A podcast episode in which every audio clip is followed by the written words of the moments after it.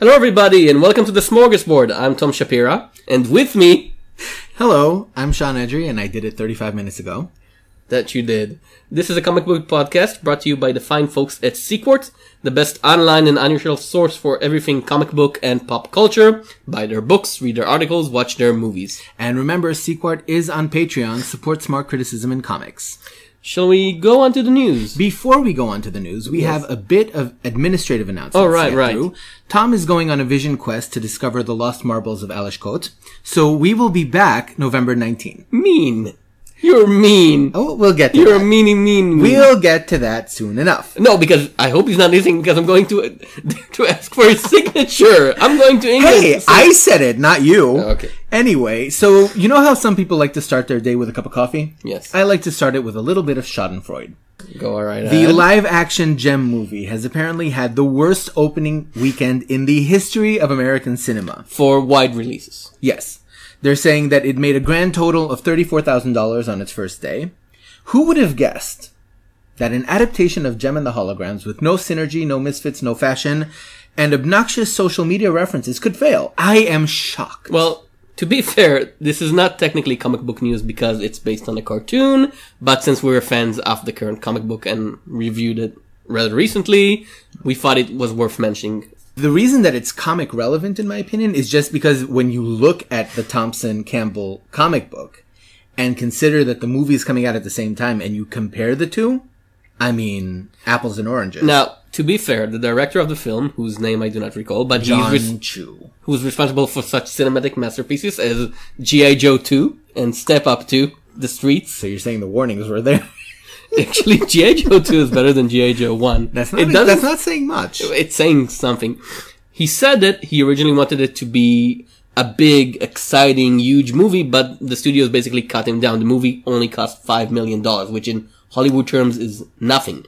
You can't do a big, you know, explosive 80s mega movie with five million dollars. So I don't think the movie as he imagined it originally would have been good. It would have been better because with five million dollars, you were basically limited to doing a regular teenage indie music drama, which is what this movie apparently is. Only I- not very well. I don't see how the budget limitation affects the premise and the plot though, because that's where a lot of people had the problem. It's not just that there weren't any special effects or that they didn't have the ability to shoot in all of these different locations or whatever.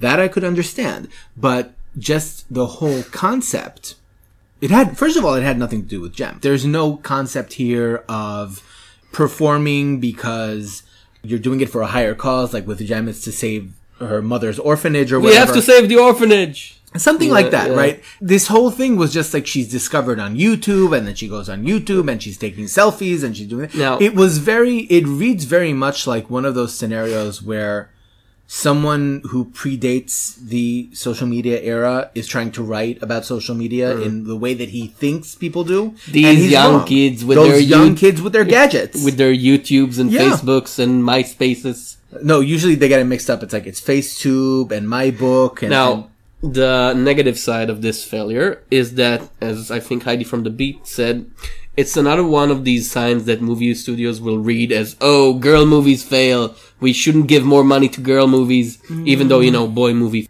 fail all the time and n- you never get this response. You know, nobody ever watched the crashing and burning known as Green Lantern, the movie, and said, well, comic book movies are dead. But whenever a female-led, female starring, female aimed at audience movie fails, you'll have people in the studios and the entertainment industry will jump and say, well, we've told you, you shouldn't make movies for girls. see the problem. You know I'm- someone will say that. I know someone will say that. I don't agree with her on this particular point because, first of all, the Hunger Games is a thing, right? And Divergent is a thing. And you have all of these female led young adult What, projects. what's, what's the name of this movie series about a cappella singers? Pitch Perfect. Yeah, Pitch made more than Perfect. Mad Max. Exactly. So, Road. so I understand the fear that Hollywood executives will look at this and be like, "Oh no, no, no!" But there are enough counter examples of female-led projects that do succeed now that I think that old fear of "Oh, we're just not going to do it anymore" is a little passe. This movie failed because it had nothing to appeal to the people who are reading the Thompson Campbell comic and saying, okay, we see what you're doing there, right? There's no connection to the, to the series in as much as anyone's looking for nostalgia for Jem from the 1980s, for God's sake. But on the other hand, like, even on its own terms, all this social media nonsense and the most tripe cliche, you know, road trip with your sisters to whatever, it's boring even for people who don't know what Jem is. Like if you went into this movie blind and you had no idea what it was, you'd still think it was a crappy movie. The Misfits don't even exist in this movie. They don't turn up until like the credits. Well, in Which is a nowadays, optimistic. well, in nowadays realm of you know everything has to be a trilogy. Right. You assume that they plan it to be uh, Jem One, Rise of Jem, Jem Two, The Misfits Revenge. Meanwhile, where, Jem 3. where is our Scott Pilgrim trilogy is what I want to know. It's never, see, this is the, it's never the good movies that become a I trilogy. It's always Skull- the crap I don't ones. want a Skull Pilgrim Why not? I'm happy enough with what we've got. It was one good movie. It could have been three good movies. If if you would have said a Dino Riders trilogy, well, I would be there. I would be there for you, my friend. what I hope happens instead of executives looking at this and being, you know, oh, female led, just maybe look at it and say, mm, mindless reboots and remakes of existing properties. Maybe we should lay off on that for a while. Jon Chu, not the best. Not the best. Not the best. Okay, the next bit of news is gonna cause a bit of shouting match, I assume, in this room. Speaking of taking pleasure in the downfall of others, Okay. Material, the series by Ales Kot and Tom Mueller, has been cancelled after only four issues and the one TPB that came out less than a month ago. was this canceled or did Kot pull the plug? Because it's not Well, entirely clear. Bit of both, Okay. none of the above. Uh, following the cancellation, Kot had published a long and very rambling announcement, the nicest way of saying it, Which I would like to quote. in his newsletter. And uh, the gist of it is that the market as it is is not fit for supporting his type of efforts and that he hopes to continue the series in a form of maybe graphic novels coming out once a year. Okay, Shawn, you may Open, quote. open quotation marks. In the months following the now famous and infamous interview I gave Abraham Riesman at the Vulture, I sensed a final rising of a long gestating tidal wave. I don't have a good explanation of what the wave is. I merely know it exists. I know I am moving into a new way of being, and some days I can see the other shore. Okay. This is why your books don't sell, Mr. Kot. No, because Ain't nobody got time for Charlie Kaufman by way of Dada. Stop it. You are not Joseph Fink, and this is not Night Vale. I Shut I the dis- hell up. I no no no. Okay, okay. Uh, I disagree. okay. one some artists do manage to sell with this type of cosmic magic esque attitude to writing. Grant know the name that's coming. I yeah, knew Grant Morrison, Alan Moore, even Neil Gaiman have been doing it for years and successfully with critical appreciation and sales by the truckload. Mm-hmm. The problem, I think, that something like Material had, and I'm both sad and unsurprised by the cancellation because I liked Material, is that it's obviously not something that can sell. By issue 3 and 4, Material was going below the top 300 selling comics, which means it's not even listed on something like ICV2. Okay, why do you think that is, though? Because it's bluntly uncommercial. It's a series of talking head about politics and, and logic problems and philosophy. Okay. It's a fantagraphic comic or drawn quarterly comic published via image. And But you have just listed a number of creators who, when they take that exact same tack, manage to sell. Well, some of them managed to sell. Some, well, I mean, the the ones that you named specifically, Yes. right? We're talking about Neil Gaiman, we're talking about Alan Moore, we're talking about Grant Morrison, even- and Warren Ellis to some extent has that. yeah, but even to- Grant Morrison has some of his lower selling stuff. You know? not like this though. I, Grant Morrison has never had a book fail out of the top three hundred, as thing- far as I remember. Now, the thing about Ales Kot, I like his writing to a point. We had a lot of disagreement about how Zero ended. I think it was brilliant, and I think his Secret Avengers ended beautifully. Uh, For me, it was one of the best ongoing superhero books of the last five years or so. Completely disagree, but okay. yes, yes, okay, fine. I think the problem with Kot, and I've said it many times, not in this podcast, is that he's like Grant Morrison, but he shortened everything. Zero, for example, Hmm. could be uh, comparable to the Invisibles, but The Invisibles had a very long arc of changing from starting, you know, it's an action series about cool rebels shooting up bad evil soldiers, and slowly, slowly changing in a more philosophical, we're all in this together, you know, space time. Right. And Doom Zero, Patrol was the same way. yeah, and Zero was basically that only condensed into only 18 issues. So when the change came, it was a huge break. And understandably, a lot of people were very, very annoyed by the last four issues of Zero, which were taking the last 20 issues of the Invisibles and condensing them into four damn issues. That's a situation that's unique to Zero because with material. No, because the, the last five issues of And the- Secret Avengers were exactly the same No, but, thing. but when you look at the series that failed for lack of sales, which is material, I think the Surface was the same way. Well, the Surface it started as an ongoing, but then by the time first, mini? by the time the first issue came out, and I look at the solicits, it was one of four. Right. So maybe he changed it, and he said, maybe well, he changed it or maybe the pre-orders weren't so great. Yeah. It does seem that that logic holds in terms of when it's an ongoing series and he starts out from one place and then he ends up somewhere else, there's not enough room. That I understand. But all of this talk about material, I think that his problem is that he comes off as incredibly pretentious. Not least because, like you said, we have already seen creators do stuff like this before. But the difference is, you know, Grant Morrison can be a little bit obscure, shall we say. He can be a little incoherent, he can be very incoherent, and it can be an unpleasant reading experience. Absolutely true. But Morrison didn't start there. Morrison has enough of a cache of fantastic stories that don't go off into the ether to explore his own nether regions where okay so if he wants to be weird and write the filth which you might know something about tom seeing as how you have a book about it I literally wrote the book you wrote it. the book on the filth so if he wants to do the filth it's not like he didn't do zenith and he didn't do um, New X-Men. New X Men, and he didn't Justice do We League. Three, and he didn't do all of these amazing stories, right? So he's allowed his Morrison can Morrison and Gaiman and more at the time could balance commercialism Sure. with creativity and Look at Peter Milligan, for example. Oh. Milligan can be really, really weird and very alienating for his readers, but there's never the sense there that he thinks he's smarter than you. And- and e- eh, like Kot's newsletter was the most self-indulgent head so far up your own butt you look like a rolled up ball of socks. That's what it feels No, like. And it's like, and then you complain that your books don't sell. No, I- what possible? I, I don't have problem with pretentiousness in my creators. I'm, I'm, a, Why not? I'm, a, I'm an Alan Moore fan. It comes with the territory. No, Alan Moore was. Alan Moore like definitely that. thinks that he's smarter than you, and he's right most of the time. And I don't have any problem with a writer being smarter than me. I prefer it to be. But the problem with something like material is that it's obviously uncommercial.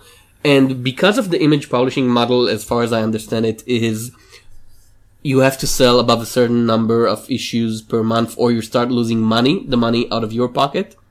By the time issue 3 came out, Kot and Mueller w- were bleeding money. And it sort of leads us to a wider point of what the hell happens when an image title when it's cancelled. Because Yes. we had Pisces. We reviewed issue 1 of Pisces half a year ago. Mm-hmm. And then it, issue 3 came out and it was gone. I haven't read it, so I don't know if there was an end point, but there wasn't any trade paperback. So I assume it was just, it disappeared. Uh, Red One had two issues published, and then they said, well, we'll bound these two issues, which were like 60, 70 pages, Mm-hmm. into an album type European hardcover, which nobody asked for. and maybe we'll publish something else in the future. That's what we'll do. Which, Umbral got its cancellation announcement through Anthony Johnston's personal blog. Nick Spencer's Bedlam is AWOL. Nobody knows Yeah. anything about that. Peter Panzerfaust disappeared with two issues left, left. of the storyline. which you understand from the point of view of the creator, because at a certain point, they're losing money. Mm-hmm. And you can say, well, for my enjoyment and benefit, you have to continue bleed, I don't know, thousands of dollars each month. Actually, I can, and I'll tell you why. Okay. Even taking into account, this is sort of like the overall feeling that I have with cancellations in general. Okay. even if you are at the point where you are actively losing sales by publishing, especially if it's only two issues or three issues left, right? You're losing money. Okay. you as a creator still have some kind of obligation to the people who've been buying your books and who've been reading your issues and who follow you based on reputation from project to project because they like what you do and you leave them hanging and you don't complete the story and then you ask them to take on faith your next project. Yeah. Wiebe has really had some bad luck here because he went from Peter Panzerfaust to Rat Queens being a huge success to Pisces being canceled in the middle of the first arc. So I can't say there's a new Kurtis J. Wiebe hmm. book. Let's read it. Like I don't know what's going to happen in six and months. it wouldn't have been a problem in any other medium, but in Image Comics case, the creators basically tell you all the time, you have to buy this monthly or we mm-hmm. don't get paid. Yeah. So- and like it sucks that good books don't sometimes they just don't make it, right? They just don't sell for whatever reason. But Image has been behaving lately.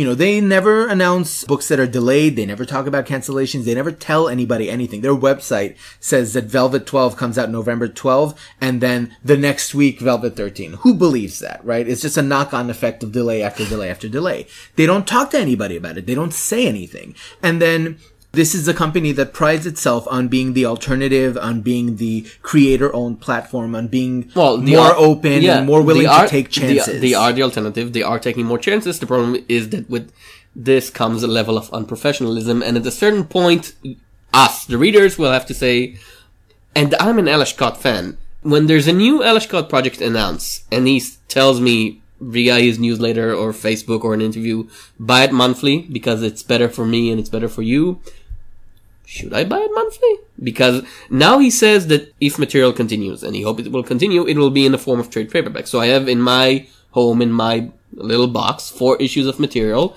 and like most comic book fans, I like everything to be in order. Everything has to be in order. Mm-hmm. So if I want to continue reading it, I will have to buy the trade now because when material two or whatever comes out, it will be in the form of a trade. and what I really so my issues are pointless now. What I really don't understand, Image has gone, they've taken so many steps to embracing the digital. They have DRM free downloads on Comixology. I don't understand why, if you are concerned about losing profits, if you don't want to pay shipping rates, LCSs and all that nonsense, just put the damn comic online. Let the people who want to know how the story ends, who've been following it all along, you have to reward your readers. Other companies abrupt cancellations are a thing in any medium, right? How many TV shows do you know had the rug pulled out from under oh, them? yep. And, you know, it is what it is. I think the problem is we kind of got used in this modern age of everything is rekindled, and if your show is cancelled, Yahoo or some other digital platform will take it. So we I kind of, haven't heard that yet. I know that Community came back. They did not save Enlisted, so Yahoo can go straight to yet, hell. yet. And even in comic book, especially in this age, you know, 20 years later, Miracle Man Right. is finally published after, I think, 10 years of break. Stray Bullets. Stray Bullets came Yeah. back after stopping in the middle. So there is always the hope of I can continue this in my own terms. But on the other hand, It's an you issue might not trust. It's an issue of trust. Yeah. Image wants us, you know, they are so upfront about we have all of the right every time they go to an image expo here are all of our number ones here are all of the books that we're planning come see all these interesting projects they need us to trust them right to buy these number one issues to get hooked on the story to trust that there's a point but trust needs to be earned. You cannot be canceling books without saying anything. If you were only reading image solicitations and you didn't know anything that was going, you wouldn't even know Umbral had been canceled. There's no final issue. There's no, uh, this book will not be returning. There's no great finale. Nothing. They don't inform their customers as Tell to me, the did most Egos basic. season two ever finish? Issue 9 has been delayed. That's the end of the second arc. Uh, into November. Again, yeah. like with Gus Storm's artwork, I can understand that. I don't know how it's doing sales wise because the book comes out every three months, but Egos would be another book that if it were canceled midway through, You would be angry. I would be angry, but it would also be very difficult for that creative team to then, or for Image, for example, for Eric Stephenson, you know, he is making this big statement about how Image is different from Marvel and DC, and they're not going to be doing variant covers, and they're going to embrace the future, and they're Yeah, we, but we've don't talked do the about most le- basic things. Yeah, last episode we've talked about Saga and because we've talked about Brian K. Vaughan, and everybody wants to be Saga, which is fine, But, but, Saga at the end of every arc, if they're going on hiatus, it says so in the letter pages. You can't miss it. and they're never late within the arc itself. It's always planned that a story arc finished, and then there's a stopgap.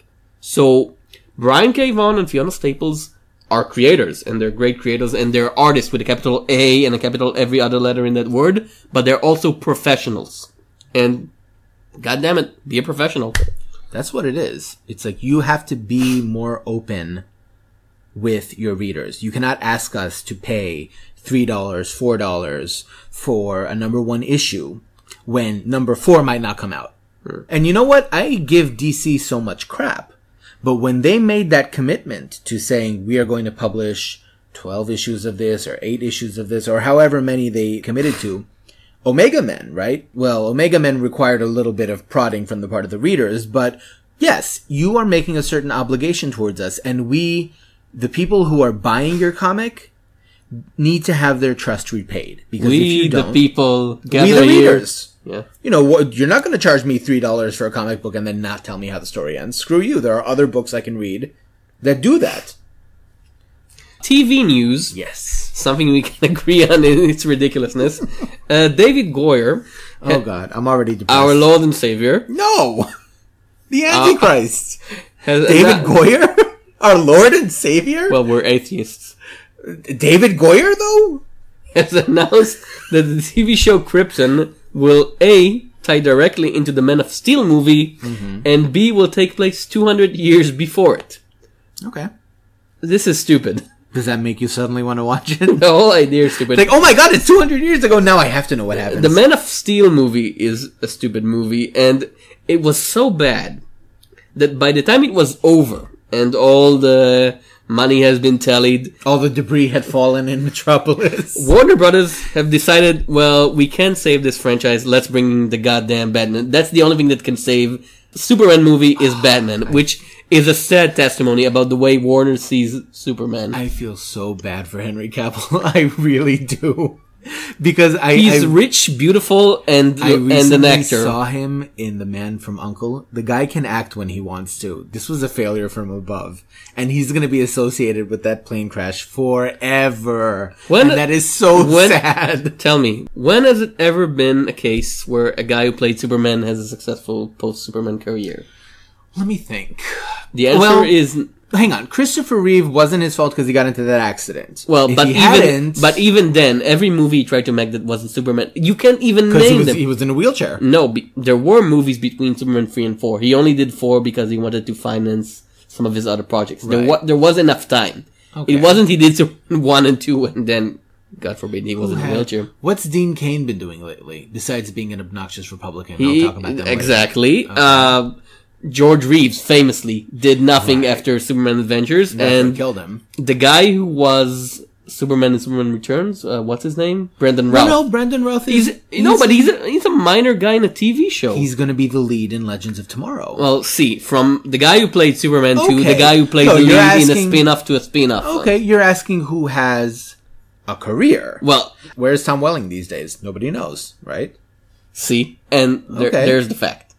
How do the Lex Luthors do? I'm wondering. They I- tend to do better. Uh, Rosenberg, he's mostly a voice actor nowadays, I Eisenberg, believe. you mean?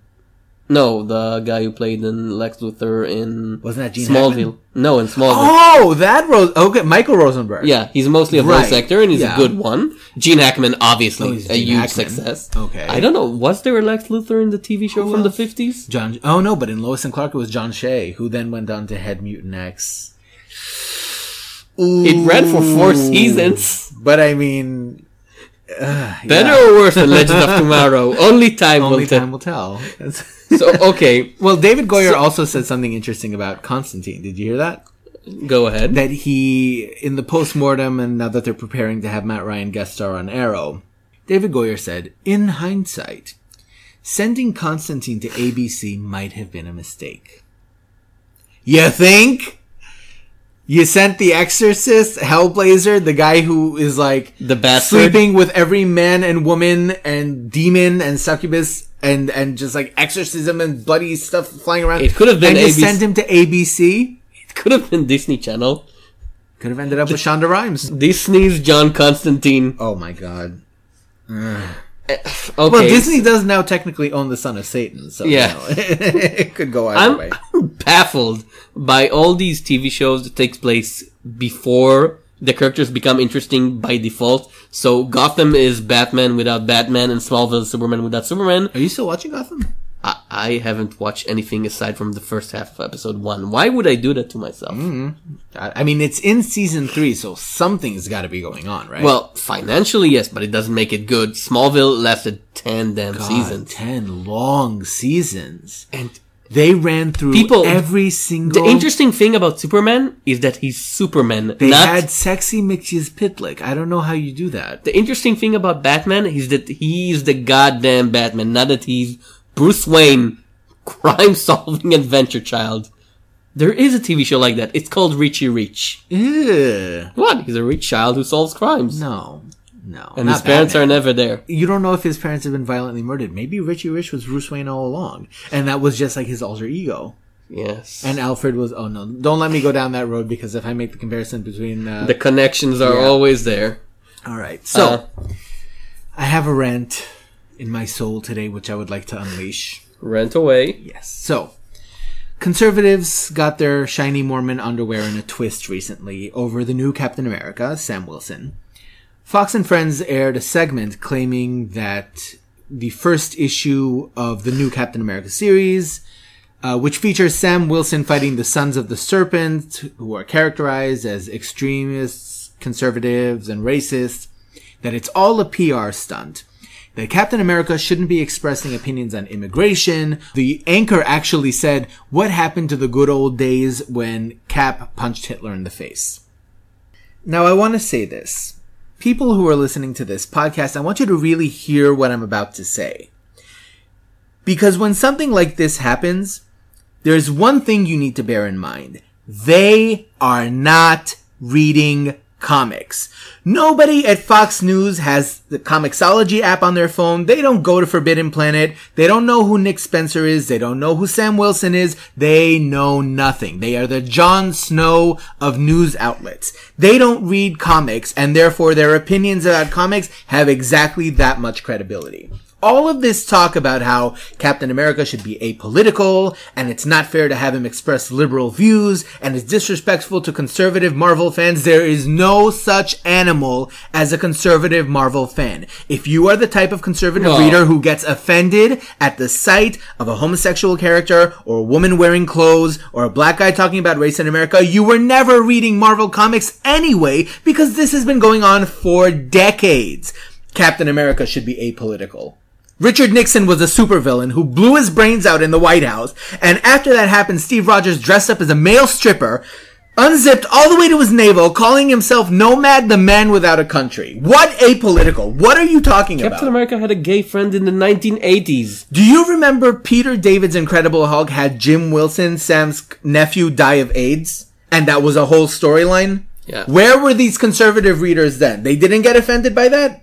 Also, there, It's wa- BS. there was nothing apolitical about punching Hitler before America entered the war. Exactly. It's these people do not read comics. They don't know the first thing about the Marvel universe. These are people who are just trying to get outrage. They are trying to generate ignorant, stupid responses of, "Well, how dare he say these things?" Excuse me. You don't know who the Sons of the Serpent are this dumbass anchor sitting there going like, well, you know, Captain America used to stand for this. Never. Maybe Mark Millar's Captain America. And if that's the standard you want to go by, you need to reevaluate your life. I okay? miss the Serpent Society. There is no such thing as a conservative Marvel reader because if you were a conservative reader, you wouldn't be reading Marvel in the first place. Marvel has been expressing liberal views in their universe for decades. They may not always have gotten it right. God knows that sometimes when they try to be topical, they go into afternoon special territory and it's crap. Well, but it happens, right? I- you remember North Star coming out of the closet? Exactly. So no, I it just infuriates me because this is a situation Well, I- where people who are not comic book readers, right? They know nothing about us. They know nothing about the material they're talking about. They are just latching onto something that they perceive will piss off their audience who don't know nothing about Marvel anyway or any kind of comic. It's I can't say what it is because this is a PG-13 podcast, but you know what it is. And what I am saying is whenever these situations arise, you guys have to keep in mind that it's all a lie. It is a lie. These people don't know what they're talking about. They are worried about Marvel pandering to one kind of audience and neglecting another audience when that other audience does not exist. There are no Marvel conservative readers. No such thing. Stop jumping on the bandwagons. Go find your own media. Go find your own fan community. Go find texts. I'm sure Vox Day has something up his sleeve. Go read the, the wet dogs or whatever they're called from the Hugo Awards. They're all there. They're waiting for you. World at Naley. all of that crap, go right ahead. You leave our material and our stuff out of it and stop trying to pretend like this is a new thing. Okay. Because anyone who has read Marvel knows that this is how it's Now, been. Now, I don't think that it's true to say that there is no such thing as a Marvel conservative fans, because conservatives can read liberal stuff and enjoy it. I read and enjoy Fables, and Bill Willingham is unapologetically and opinionated within his comics a conservative writer. You know, you had Snow White and Bigby talking about marriage and abortion, and basically the comic announcing hmm. I think on the sixth issue, no, no, no. We Fables don't do abortions. Such things are not done. And of course, Operation Israel in, in issue 50. So there's no problem with that. But to pretend, like you said, to pretend that as if most of Marvel creators being somewhat liberal, you know, none of them is, I think, would enter something that you call extreme leftism because they're aiming for a major audience most of the time. Marvel has always been a somewhat liberal company with its creators, with its managers, with its political leanings because, well, most creators of comics are liberals. Unless you're Chuck Dixon or Bill Willingham, that's it, right? Maybe Ethan Van Sciver? And what's Chuck Dixon doing these days? yeah. Winter World. No, but the difference is, again, like you're talking about conservatives expressing their political views within the comics industry. Nobody chased Bill Willingham out with torches, right? The man wrote fables for 150 issues. He had his say, and nobody said boo. Yeah, Chuck if Dixon you didn't like basically- it, you didn't read it. Yeah, Chuck Dixon basically ran Batman throughout the mid 90s. Exactly. This is why I'm saying the kind of conservative reader that Fox is appealing to in an attempt to piss them off would not be reading Marvel in the first place. Sam Wilson's talking about immigration. Something is wrong in America.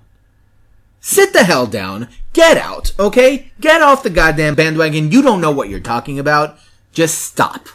I am sick to death of people who are not part of the community, people who are not readers, people who, like, they're not part of this narrative that they're commenting on. Opening their traps and trying to, I don't even, like, what is the point of this? Is Nick Spencer gonna change his approach to Sam Wilson? and listen, I'm not saying that that issue didn't have some problems because Nick Spencer as a writer, let's say, lacks a certain subtlety. If we're being charitable, Yeah. not the most Well, bullying Marvel has worked for Fox in the past. You remember that, speaking of Captain America, the Ed Brubaker, Bucky Barnes when he was Captain America, there was this one issue where they went, he and Sam Wilson went to a rally and the people Oh, the holding teabaggers. yeah, Yeah. held a sign mocking, uh, the teabaggers. Sure. And basically Fox bullied Marvel enough so that in reprints, I said teabaggers. I mean tea party. well, that's what Teabagging is something else. Well, that was the joke. But, yeah. it- yeah, the Tea Partiers. comparing them to scrotums really isn't that far of a. much they of a bullied. Marvel enough that in reprints the signs were changed. Yes, that's a minor thing though. That's like changing the artwork. I completely disagree with it. I mean, it's, So it's crap that it happened. So maybe in future reprints of this Captain America, Sam Wilson. They'll do what? Sam Wilson will fly and scream, "I oppose immigration, Donald Trump for presidency, 2016." Uh, I, I don't think that they would alienate Nick Would Iron Man that way. vote Donald Trump? Iron Man would vote for himself. True, true. You know, he's like, well, if they're president, why can't I be? If you want a rich schmuck to run for president, Well, I'm he- right here. He was right? the Minister of Defense and head of Shield. Exactly. It's like, you know, I have the credentials, I have money, I have this cool suit of armor. Does Donald Trump have a cool suit of armor? No, he does not. Don't give Donald Trump ideas. Do not. Iron Trump. Anyway, so just Speaking of Marvel, speaking of Marvel, so Jason Aaron recently signed exclusive. which is meaningless. It's basically he signed "I will not work for DC," which he has not done in seven years Like, now. Think of all the Batman comics we were never going to get anyway. Yeah, because he's writing two titles for Marvel. He's writing two titles almost to Image. what is it, Southern Bastards and the Goddamns Right. coming out right, Right. now. So he wasn't going to do anything for DC. M- He basically made Marvel give him more money, I think, to just say, "I won't do it." That's the exclusivity. Is it more profitable? I assume so.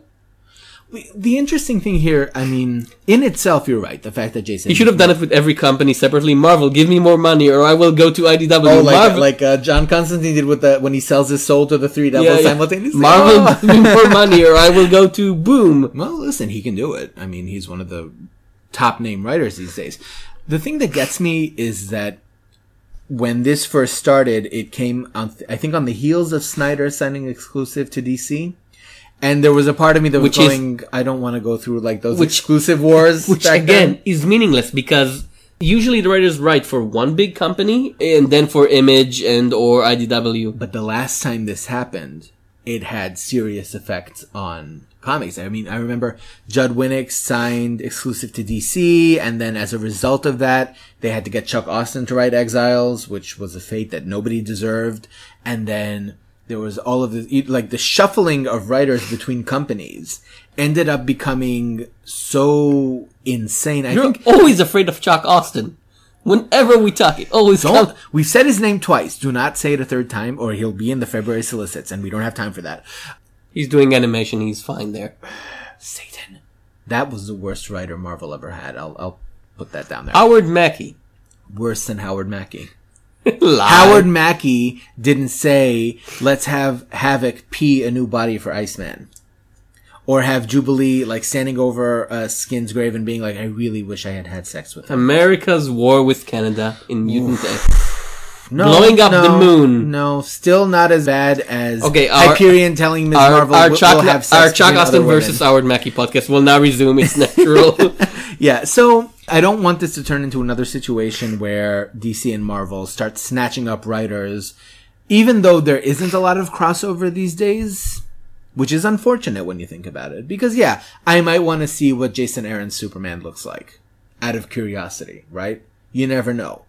I might want to see Scott Snyder do something with Marvel. No, knowing DC canceled within five issues. Scott Snyder's Ghost Rider. Tell me that doesn't seem interesting at least, right? Like there there are ways that you could do these things. in theory, And I just don't want this to turn into another because when did this happen? This was at the tail end of the Jemas era, right? Yeah. Exclusives everywhere. uh, more Marvel news, TV Marvel news. Moon Knight apparently headed to Netflix. Yeah. Good. Now, I, I I hmm. like this idea. yes. There's a caveat though. Yeah. The caveat is that in terms of the rumors itself, it seems that Moon Knight may be positioned as a replacement for Iron Fist. Because they haven't announced casting for Iron Fist yet. They haven't announced premise. They don't know nothing about what's going on over there.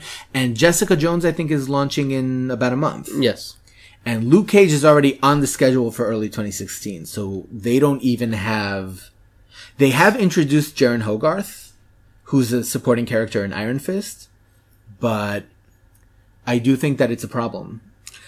If Moon Knight ends up replacing Iron Fist because they're not interchangeable characters. Like Iron Well- Fist has existing dynamics with Luke Cage, with Daredevil also when you think about it. If you're using like the Brubaker run, right? There's a connection there. And I would really hate for Danny Rand not to get his turn. Especially since when you think about it, Moon Knight as a character, he's a gadget hero, right? The thing with Moon Knight is that nobody ever had one fixed idea about what he is. Uh, The original Moon Knight was Marvel's Monster Hunter. You know, he appeared Right. in Werewolf by Night and such before he had a, a solo series. Well, what would you say is the archetypal Moon Knight then? Like if Well, you had to ever- boil him down well, ever since the mid 2000s, the big idea is that Moon Knight is the crazy superhero. He's the guy with Right. multiple personalities, Which which, is is a great hook. And Warren Ellis six issue run, I think, had a good idea about what to do with Moon Knight, which is it's not a character piece. It's basically boiling down to an idea, an idea of somebody who does crazy stuff because he actually is crazy. Right. Could And- you do and- that with Netflix though? Well, yeah, I think so. In many ways, I would prefer Danny Rand to be in a movie because when I hmm. think Iron Fist, I think big budget fantasy kung fu stuff. Really? Yeah, Why? yeah. Crouching Tiger, Hidden Iron Fist. That's what I'm thinking of. And But most of his adventures are urban. well, fighting. later adventures. I early Iron Fist. You know, before it was Iron Fist and Power Oh. Man. Even Immortal Iron Fist, which by all accounts is the best run of the character, was big. You know, they went to the hidden cities and mystic worlds. I think the problem with that is that it tends to isolate him, though. If he's wandering around like in fantasy I- realms, he's not with Luke Cage, and I mean, we know that Misty Knight has been cast.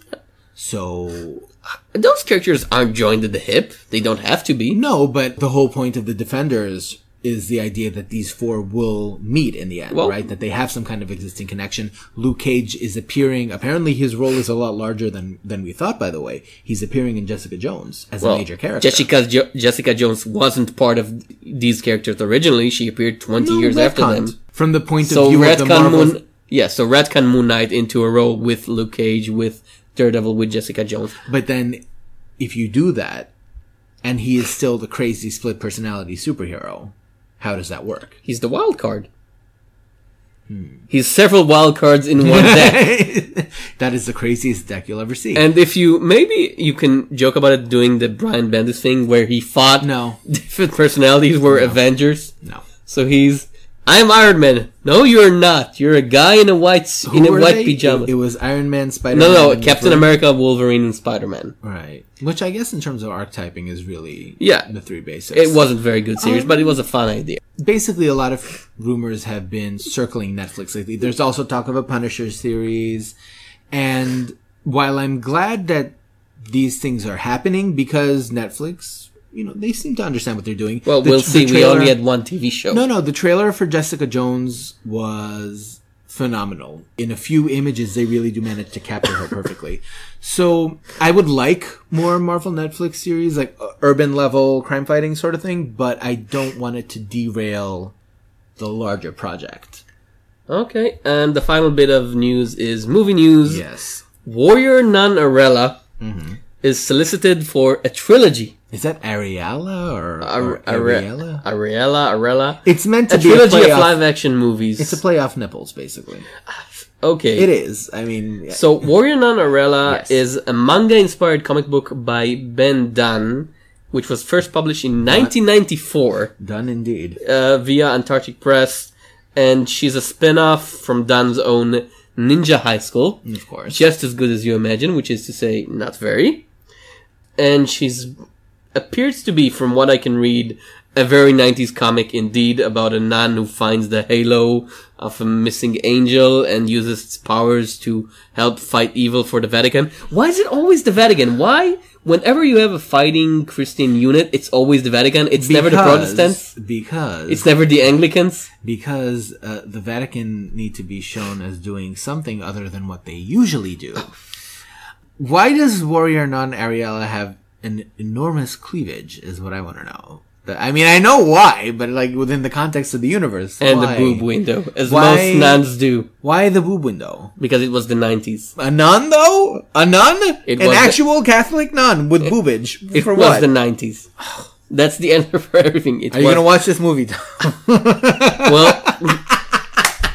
bad ideas have been made into good movies before. Not like this, though. We'll see. Because uh, I'm trying to imagine, like you're sitting in the theater, and then the new the nun shows up with the. But really, why would you even pay for the rights to this idea? Hollywood is crazy for comic book movies. They have scraped long past the bottom of the barrel. And I want to mention again, we have still to get our promised Goon CGI animated movie, Aw. which was promised and was given a was that an actual thing? there was a teaser trailer years ago. Years and years ago. Yeah, you can look it up on YouTube. Okay. And it never happened? No, just never, never in the stars apparently. But we do get this. I'm sure it'll scratch Yeah. the same itch. Yeah, the Goon, Warrior Nanarella, on the same level. The Eisner Award winner Eric Powell and Ben Dunn. Yeah. Ben Dunn indeed. Previews? Previews. Uh, Who do you want to start with? Marvel, I guess, yeah. Uh, Rocket, Raccoon, and Groot number one, written by Skottie Young, drawn by Filipe Andrade. It's a continuation of the Rocket Raccoon adventures, only now he comes with additional Groot, which Right. is We should note that this is the January 2016 solicitation, so New Year, old comics. Yeah. Um, yeah. So, Uh, the big idea behind this is this also a follow up to Jeff Loveness's Groot? Uh, I assume so. The big idea is that uh, Rocket Raccoon is now a wanted criminal throughout the galaxy, That could be true of Groot and too. yeah, and that he and Groot are on the run. Okay. It's a fun idea. I mean, Young did a really good job with Rocket, so Raccoon, and I haven't read the Groot series, but apparently it was pretty good. I'm waiting for the trade. But um, yeah, sure. Okay. More Rocket and Groot. Why not? Captain Marvel number one. This is by Michele Fazekas and Tara Butters writing. Kris Anka on art. Uh, these are the Agent Carter showrunners that we've mentioned before, and now we know the premise. Carol Danvers is taking Alpha Flight. Yes, Alpha Flight. It even says that in the solicitations. No, you didn't misread that. It is Alpha Flight. She's taking them to space. And it got me thinking. Well, that's the one thing to do with Alpha Flight. That's one one way ticket to the sun. Here's what I'm wondering though. Maybe this is what was missing from DeConnick's run. This sense of an ensemble in which Karen is the lead. Because I know she had her supporting cast there, but they were all these like interchangeable civilians that I could never remember who did what. Maybe positioning her as the leader of her own team is one way to sort of fix that problem. Poor Alpha Flight, they're always getting all these Americans coming in and taking over. I, And rem- taking them away. I like- remember when there was this Omega Flight series for post Civil War, and half of the team was composed of Americans, including U.S. Agent. Oh God! So I on the roaster that. of Canada's premier superhero team, U.S. Agent No! and Beta Ray Bill, who's a literal alien. How long did that last? No, it Five was a mini. No, it was a mini. It was announced Oh, as a oh, mini, yeah. and it wasn't bad. It was just hilarious I mean, Canada. in just, in all the wrong ways. Well, Marvel Canada in the Marvel universe is evil, right? It's, It's- the evilest country. They have Department H and Weapon X Wendigos, and Gap and flights, yeah, and man-eating stuff. just a mess. Yeah, That- that it's an evil country. Where's what is the Marvel Universe version of Justin Trudeau? I want to know. Is he like uh, a mind control villain or something? I don't know. There, there's got to be. he's something. one of the puppet master's puppets. I I think. Uh, Spider-Man Deadpool number one, written by Joe Kelly and drawn by Ed McGuinness. Did not see that coming.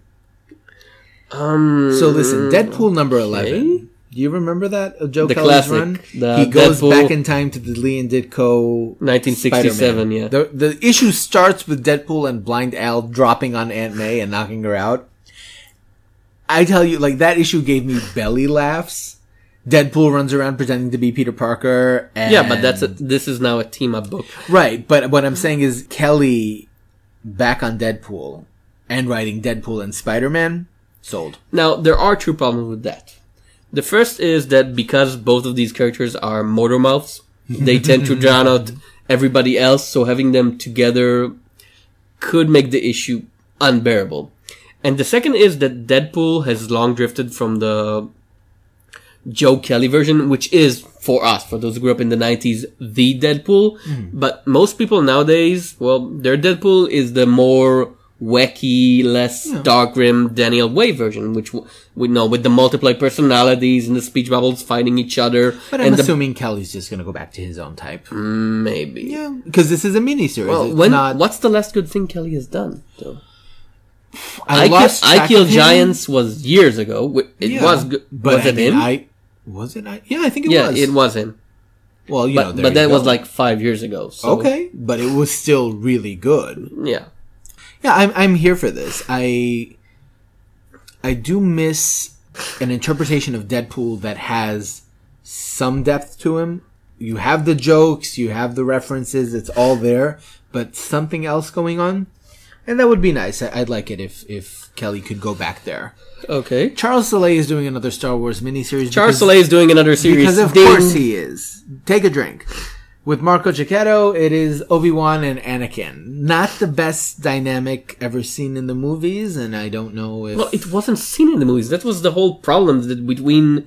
Uh, He's holding me back. yeah, between movie one and two, we grew up a decade, and between movie two and three, they skipped the whole. Physically, he grew up a decade. Well, Mentally, I think there was some regression. And between movie like, two and three, they skipped the whole cool stuff that happens during the Clone Wars. because that's when he was having sex.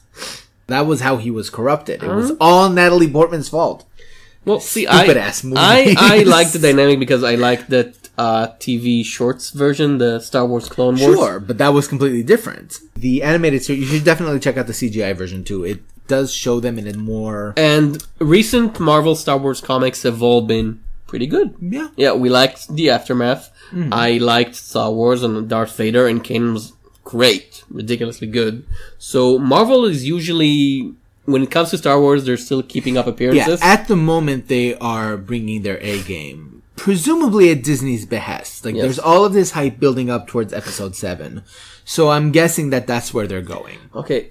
Odd thing, I haven't been following the A Force Presents volumes because it's not for me. Which one is a what's A Force presents? It's a collection of Marvel's female characters given trade paperbacks. What?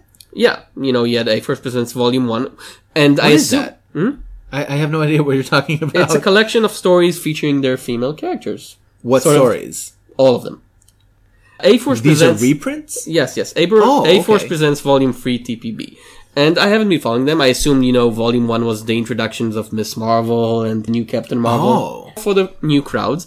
But apparently, if you're following these, they actually every one of them presents the same stories in order. So A Force presents Volume Three has Black Widow number three, Captain Marvel number three, Oh, Miss no. Marvel number three. She-Hulk number three and Thor number three No. and Unbeatable Squirrel Girl number three No, you dumbasses. That's not how you collect material. Oh God, no. It's weird, but on the other hand, it's much cheaper than actually buying them in issues.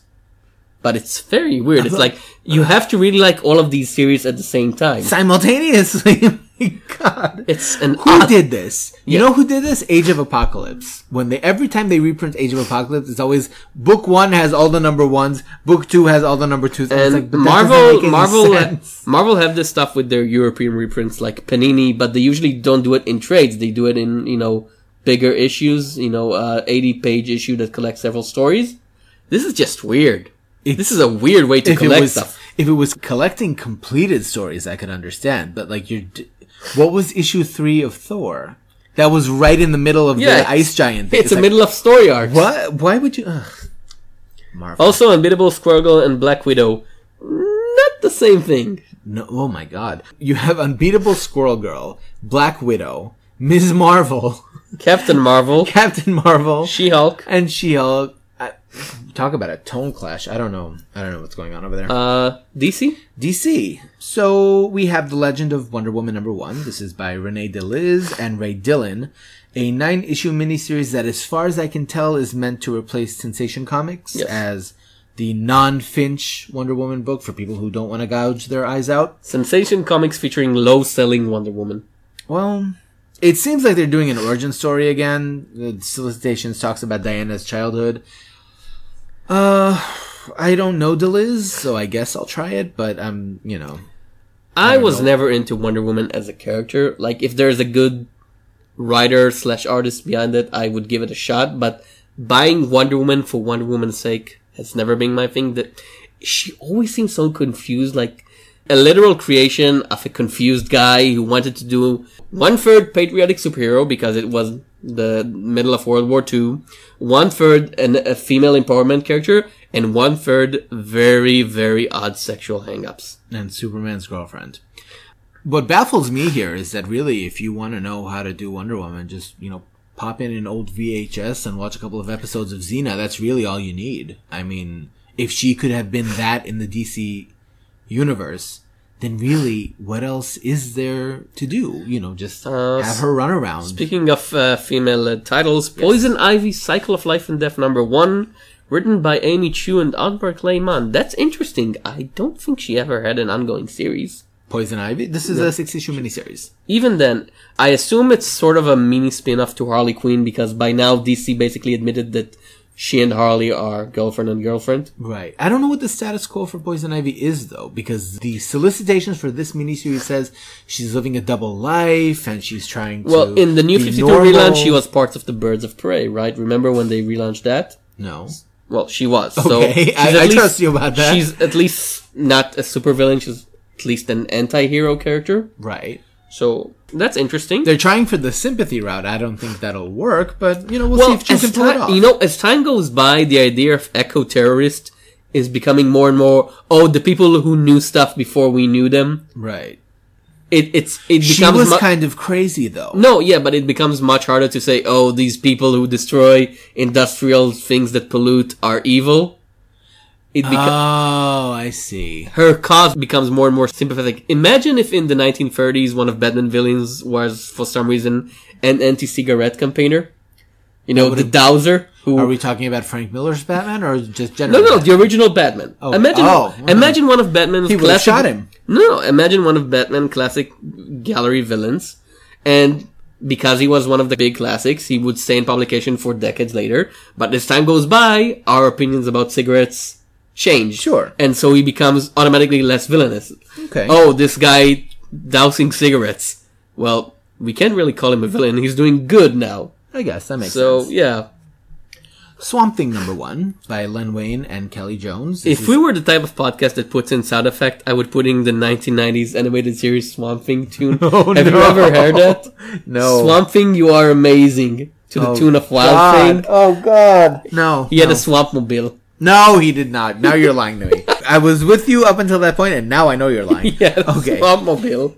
So this is a six issue miniseries, and I'm going to say up front that I'm not going to read this. No. because Len Wein has the misfortune of having been completely overshadowed by his successors with both Swamp Thing and X Men. Everybody has this misfortune of being.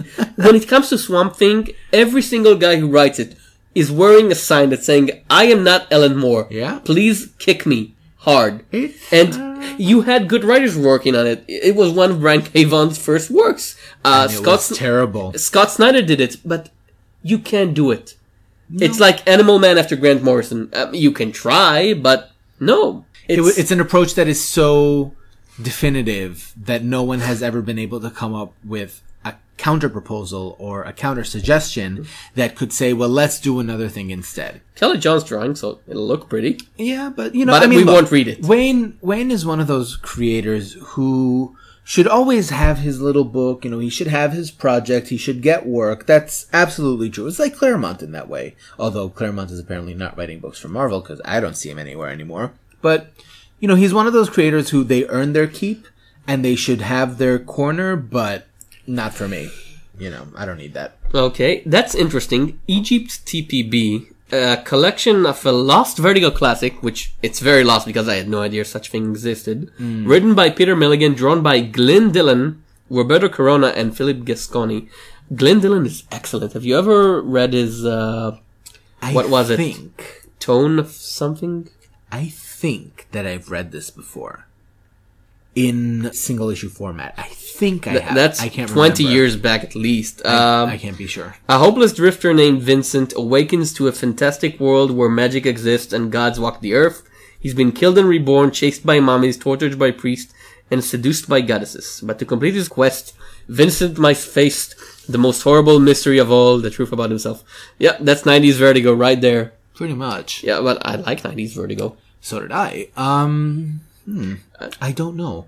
Because Milligan in the mid 90s in Vertigo was capable of feats of both great storytelling and baffling weirdness. So that's basically Peter Milligan forever and ever. Pretty much, yeah. So roll the dice, I guess. This could be his Electra or it could be his Enigma. You never know. Anything else? Well, Daniel H. Wilson, author of Robopocalypse and a bunch of SF novels that are apparently pretty good, has a graphic novel called Quarantine Zone coming out in March. This is with art by Fernando Pasarin and Matt Ryan. Evil is an actual virus that affects your brain. So people who've been infected get quarantined away while the rest of the world becomes sterile and clean. Seems a bit typical. But Wilson has a knack for Well, subverting. have you ever read his stuff? I did read one of his novels. He's okay. I've tried to read Amped, which was boring as hell. Hmm. I, I quit after 100 pages, you know, basically throwing That's it fair. away. So, no, Okay. not for me. Image. Image. Okay. Bunch of new number ones. Pencilhead number one of five. That's a miniseries by Ted McKeever. wh- There's a name from the past. Yeah. Who's always there, you know. Speaking of weirdness, uh, Pencilhead is Ted McKeever's semi-autobiographical take on the whacked out world of comic book industry. Journey along with, as we witness the protagonist, Poodle Waddle, mm-hmm. trials and tribulation working and sustaining his place in the absurd world of comics. Okay, mm-hmm. you know, I'm interesting because Ted McKeever is wonderfully weird and watching him do autobiographical stuff would be amazing. the problem that I'm having here Yeah. is that the reputation of the comic book industry as it currently stands all of the problems that we're aware of everything we hear on twitter you know mm-hmm. all of this stuff is a lot more prominent in the public consciousness right in the discourse than it would have been say 10 years ago when ted mckeever was actually doing more stuff so Well, he's always he always has something. You know, last year he had miniature Jesus. did you read miniature jesus I've read one issue of miniature Jesus. there you go It did feature a miniature Jesus, which I'm all for. he didn't lie, you know. I don't know if this is the time to be doing sort of this parodical Marvel bullpen, let's make fun of ourselves, meta, meta, meta. Well, I assume because it's McKeever, it's not just going to be jokes. There's going to be some pain behind it. Uh, Image is printing this, so I have a hard time believing that he's going to be. So, how's Scott Alley doing these days? You know, like something like that. I don't know. Not sure that that's for me. Okay. Joe Kelly's Four Eyes is back with Hearts of Fire. It's another four issue miniseries with Max Fiumara on art. Have you read it? Me- have not read it, but I will be going back to look at the first arc because the description was interesting. It is a boy and his dragon who's part imaginary, part real. flying around Depression era New York, burning the hell out of it. That sounds like it's something I could be into. I don't know. Okay. So, uh, Four Eyes was one of those things that, at the time that it was published, it just went completely under my radar. I didn't even know it existed until like a couple of months ago. So, if I can track it down, why not? Uh, Prophet Earth War number one. Earth War will be the six issue miniseries that will conclude uh, Brandon Graham's and many others uh, Prophet saga. Mm-hmm. I'm a big fan of Prophet, so I'm there. But obviously, if you haven't read the previous four trades, you've got nothing Maybe to don't look come for. in right now. Yeah. It's with art by It's- Giannis Milano Giannis. He's the main artist, but I assume there would be others because Well, Graham would probably. by this point, Prophet has become an artist showcase with Mm-hmm. many artists per issue, and it usually works. But I would say that even if you're reading it from the get go, the storytelling has become very confusing, mostly because half of the characters are clones of one another. You have like 20 prophets by this point, and some of them are only differed by, you know, the slightest bits. The one with the one tail, the one with the two tails, the one with the long knife, the one with the missing eye, the old man prophet, the young man prophet, and the he shuffles prophet. them around like between issues to the point where it's Yeah. like, okay, that's the one that you saw in the very first arc, right? But then this other one is really skinny, and so that's not the one who was. It, it just gets really, and then you have the antagonist is apparently like the original John Prophet. No, he's the protagonist. No, the one who's like old man Prophet. No, he's the protagonist. How is he the protagonist? Because th- we learn pretty quickly that the Earth Empire that we've been following for the first three issues are the bad guys. I read the first three trades of this, and I have no idea what you're talking Oh, about. But okay. okay, so um, well, I mean, look, it is good that he's finally getting to conclude this because Prophet did sort of meander off into oblivion at some point. So it's Well, good that he's back. yeah, F1 1 was declared and then pushed back sort of like- several times. Yeah. So it's good that he's getting that finished. It's, you know, wrap up Prophet properly for the people who's reading it. Uh, get back to Eight House, you know, as such things do. Uh, another title from Image is Cry Havoc number one. This is by Simon Spurrier and Ryan Kelly. And I'm just going to quote the solicitation here. This is not the tale of a lesbian werewolf who goes to war, except it kind of is. Now you're thinking about it. Okay, so Spurrier, I'm so glad that he has multiple projects coming out now. Like he has a few coming out for Marvel, he has a few coming out for Image. I am always going to be on the lookout for the Simon Spurrier project that finally crosses like that last bit of distance he needs to be a great writer. He's so close, and I feel like every time he gets commissioned to do something, this could be the one. So I'm, I'm definitely going to check this out. Also, Lesbian Werewolf Who Goes to War. Sure, why not? Dark Horse. Dark Horse, yes. Uh, Leaving Megalopolis, Surviving Megalopolis, number one of six. This is a miniseries continuing the Gail Simone and Jay Calafiore's graphic novels about superheroes going darker than dark. Well, yes. Yeah. Uh, did you read the graphic novel? I have. I, I'm at this point. I'm so tired about evil superheroes. Yeah. So I it was well told as much as it could have been, considering that I'm not a big fan of the concept, and. Gail hmm. Simone has always been a good character writer, but it was so grim and so violently Yes. crazy. At a certain point, I was like, "Is this an Avatar project?" Oh, no, I wouldn't go that far. Hmm. But I would say that the thing that I found interesting here was that what Simone did was basically say, okay, these are not heroes who have been turned evil. They're heroes who've gone insane, as in psychotic. Well, there was some sort of outside interference Yeah, into uh. A, a Cthulhu monster, Yes. apparently. Which makes perfect sense in the context of, you know, Cthulhu, you look at him, you go nuts. So that angle was interesting in terms of how she characterized the heroes turned psychopaths.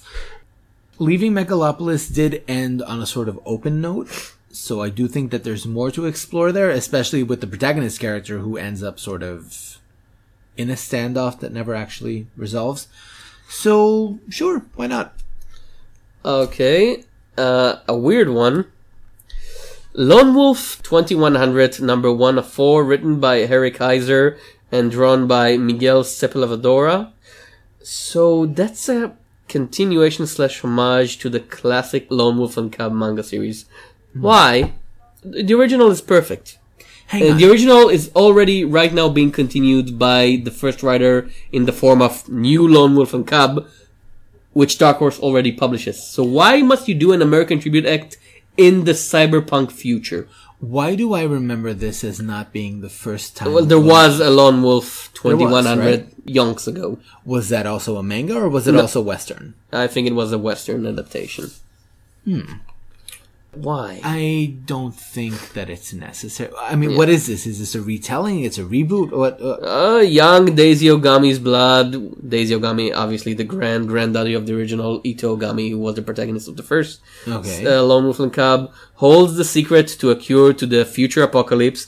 If Ifito, or android protector, so Nope. he's yeah, nope. We're done. We Yeah. can stop there. It's okay.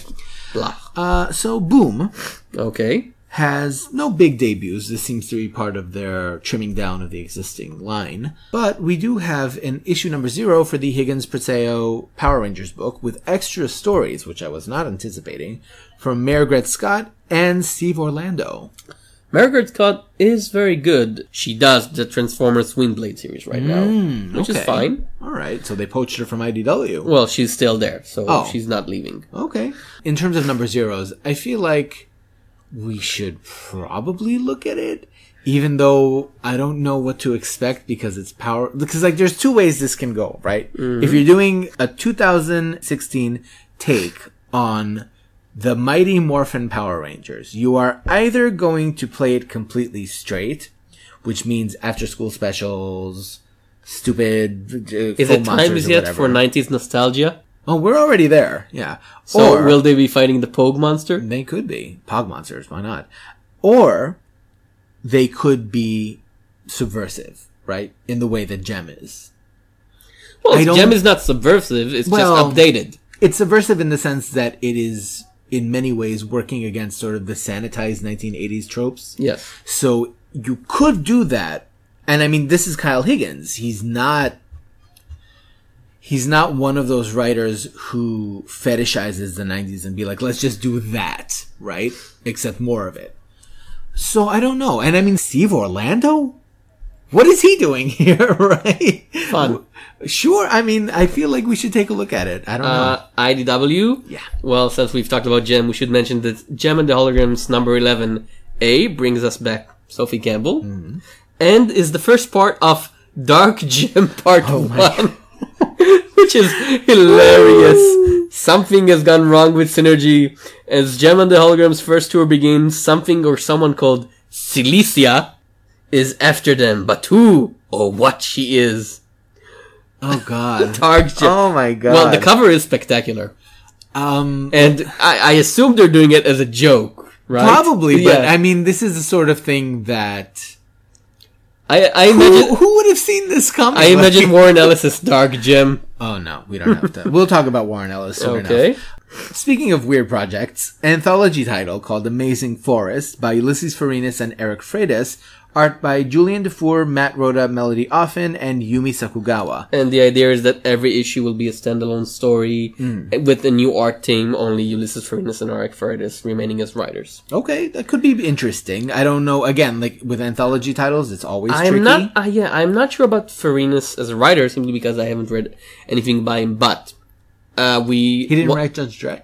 No, Judge Dredd was written by, uh, Douglas Falk, right? Douglas Wolk. Okay. No, I I really liked that Judge Dredd. You really didn't like it. I think I could see his part of the storytelling via his art because if his storytelling is anything like his art, which is say wild, chaotic, very very bright and funny and a bit dark on the edges, I would be there.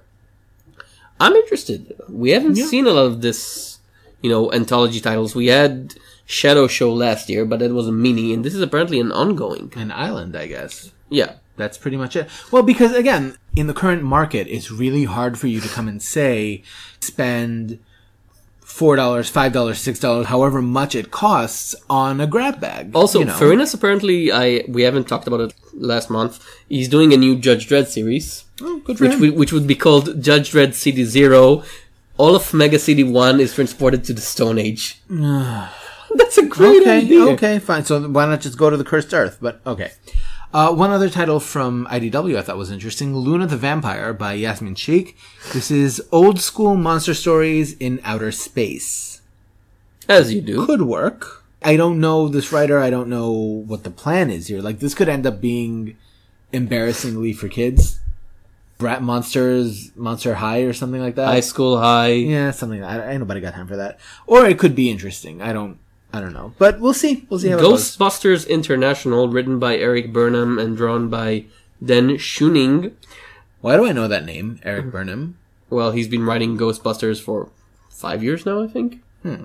And he was one of the writing team of the new Back to the Future series. That's the one. Okay. he wrote the backstory. Okay. Backup story, not the backstory. The idea is that he's taking all of the Ghostbusters theme from the original movie, from the follow-up TV show. You remember Extreme Ghostbusters? Mm-hmm. It wasn't that bad of a show. Thou shalt not. And all the side characters he picked up during the last five years of writing the Ghostbusters. Wait a minute. He's taking extreme and not real.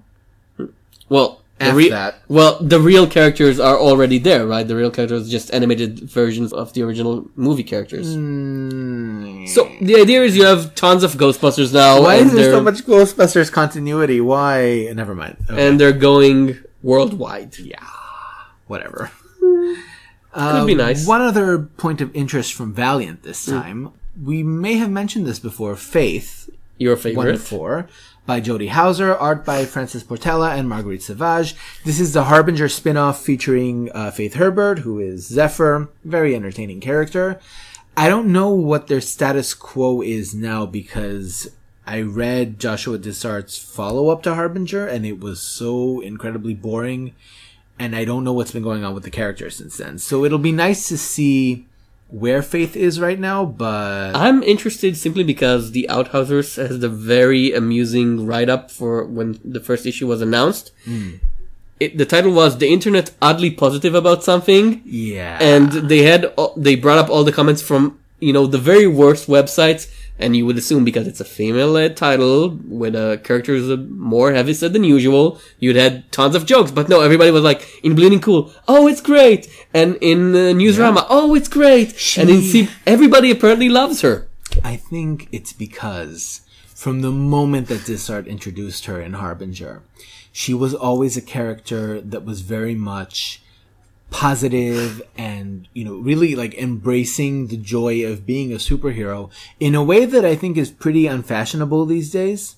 Really off the top of my head, the only other character I can think of who has generally has fun with being a hero is Kamala Khan. And, you know, Kamala Khan has a similar positive consensus. I think that like at some point you just want heroes who enjoy being heroes instead of punching other heroes all the time.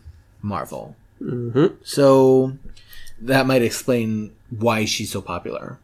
I certainly enjoyed her and I'm looking forward to the miniseries. Shall we go on to the reviews? Let's go on to the reviews. Uh, shall we start with Marvel? and we may start with Marvel and we may start with Karnak. Karnak number one, written by Warren Ellis, art by Jorge Zaffino, with coloring by Dan Brown. Uh, Karnak of the Inhumans is now a warrior monk who helps the human world in return for funds for his School of Gifted Youngsters. I'm, I'm sorry, his Tower of Wisdom. And our first story arc begins with him being contacted by the Agents of S.H.I.E.L.D. from the TV show, not just any Agents of S.H.I.E.L.D. Are they from the TV show? Yes, it was Coulson and Fitz something. Oh, oh I noticed. and to assist in finding a kidnapped new inhuman boy. Okay. And then Karnak beats some people up. What did you think of it? I think it was a very Warren Ellis comics for all the good and bad that it entails. It's not as good for me as um, his Moon Knight was, and for me, his Moon Knight is one of the modern classics. The big problem with it being that it's open ended, and Ellis, for me, I like him a lot when he writes superheroes when he's doing done in once, like his Secret Avengers, again, his Moon Knight, even something like uh, what was the thing he did with 1,000 agents worldwide? Global frequency. Global frequency. Was it a thousand or a hundred? Uh, what? No, it was 1,000 Right. agents Okay. worldwide. Whatever. I like him when he does self-concentrating stuff. So in this issue, you have a lots of decompression. I, the first three pages are just, you know, a tower, a door opens, people leading someone to a phone for the sake of a joke.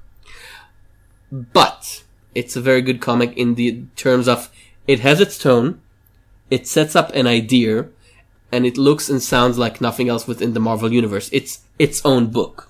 Shawn, I see that you can you're disagreeing with me. So, this is absolutely, completely, totally, without a doubt, a Warren Ellis comic. Yes.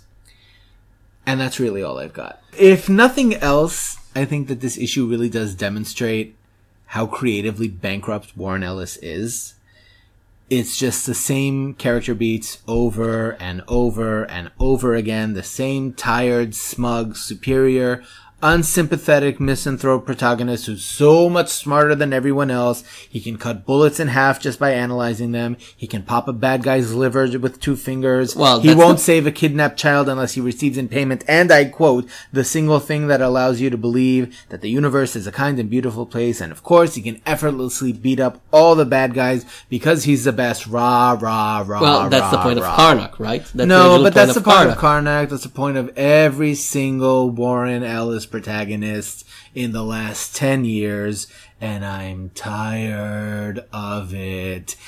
He keeps grafting the same personality onto every single character that he writes. Every single one. It's amazing. What was he doing before Moon Knight? The one with the four superheroes who wear gas masks? no, before Injection No, no hero was years ago. uh, no hero, uh, trees, injection.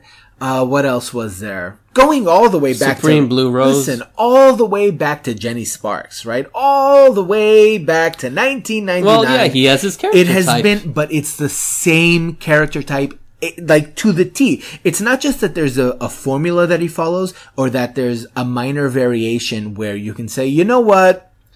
okay, it, another writer we'll be looking at today has that formula, right? Yes. But here, he replicates these characters to the most minute, like, the thing that Karnak says here about, like, give me your most prized possession, the thing that, that's something that every single Ellis protagonist has said at I- some point. I disagree. Every I don't think Spider Jerusalem would say that. Spider Jerusalem's the exception. And even then, he was the one who was running around with bowel disruptors, Yeah. saying, you know, give me your, uh, the, this is the chair leg of truth. And And in fact, okay, you know what? but the chair leg of truth is a different thing. I appeal to the meme makers of the internet. Just take Warren Ellis quotes from different protagonists and mix them around and you'll see that it's exactly the I same th- thing. No, the thing is, I think that with Karnak it works because the character, as he was originally conceived, you know, he was just one of the Inhuman royal family, but his power, Karnak's power is the ability to see weakness in anything and shatter the weak point. It works with the Warren Ellis theme of the guy who sees things the way they are, and he's very bleak about the world because he, the only thing he sees is weakness. Again, but you are describing Jason Fell. You are describing what was the name of the last one? I don't like they all at some point they just They all blare mix around? together. Because really when you think about it, every time he does this, it's always the same character beat. The same exact one. The fact that Karnak fits the pattern is probably the reason he's writing the Yes. book. It's not that Warren Ellis was like, "Oh, let me take Karnak and do something different with him." No, he they just happened to find the character that Warren Ellis could already write, and now he's writing it. Like I said, creative bankruptcy. This issue doesn't have a single thing about I- it that you can't find in another Ellis comic, down to I like the letter. I don't think it's creative bankruptcy. I think it's just yeah, Warren Ellis Pellet as a character writer is very limited, but you know What's new here? no, but it's true for a lot of writers. H.P. Lovecraft did his whole career with one story type, basically. Okay. and even even someone that we both like, like say Ed Brubaker, you know, at a certain point, you get the Ed Brubaker story, yes, but and Ed Brubaker is writing But hang for on. one half of Warren Ellis's career. But, but if you want to make that comparison, right? Let's look at it. Absolutely. So Ed Brubaker can write The Winter Soldier. He can write Velvet. He can write the femme fatale who always shows up in the noir story, right? He can write, what else has he done? you, you see, Um, no, because I'm furious right now. So No. but it's like no. He, you can at least say, you know what? Velvet is not a femme fatale. I- There's at least one book out there, and also like the female character in Fatale is nothing like the victim I- in the Fallout Well, I haven't read Fatale. or Sleeper. There you go, the protagonist of Sleeper. I I would put the protagonist of Sleeper in many of his other books. He would Like fit Captain very well in Criminal. Yes, he could fit in Captain America. How could he fit in Captain he, He would be one of the Shield agents who betray whatever. but not the protagonist. It's like that's the thing. It's in terms of doing your lead character, right? Brubaker at least has some variety, not a lot of variety, because yes, he does fall into tropes. Greg Rucka will be talking And, about uh, him soon. He does the same thing. and thing. again, they write a lot less than Warren Ellis. but that's Ellis's problem. Why does it have to be mine? If you I know, don't, I don't think it's a problem. I think why not? I think it works in small doses. I don't but read it's it- not small doses. Yeah, this I- is exactly. I the don't thing. read Ellis every day, and I haven't read Supreme. You Blue. could. I haven't read Supreme Blue Rose. The first issue was very different from something like this, and that was last But year. the protagonist was exactly the same. no, she was a female. world weary, sick of people. No, she was a female journalist who wanted to know the truth. She wasn't like, ugh. Now, th- uh, there is the classic Ellis protagonist, yes, which is the guy who's It's smarter the than only Ellis protagonist. guy who's smarter than everyone else in the room, and Does that not describe Spider Jerusalem, by the way? yeah, and and his cynicism masks his hidden idealism. No, there's no idealism. Well, we'll There see. might have been idealism at some point, but I think that with Ellis, he doesn't know how to communicate that anymore because all I get from this issue, for example, which is all I got from the last Ellis book too, is just like shoving down your throat how miserable everything is because he hates, Karnak hates everybody.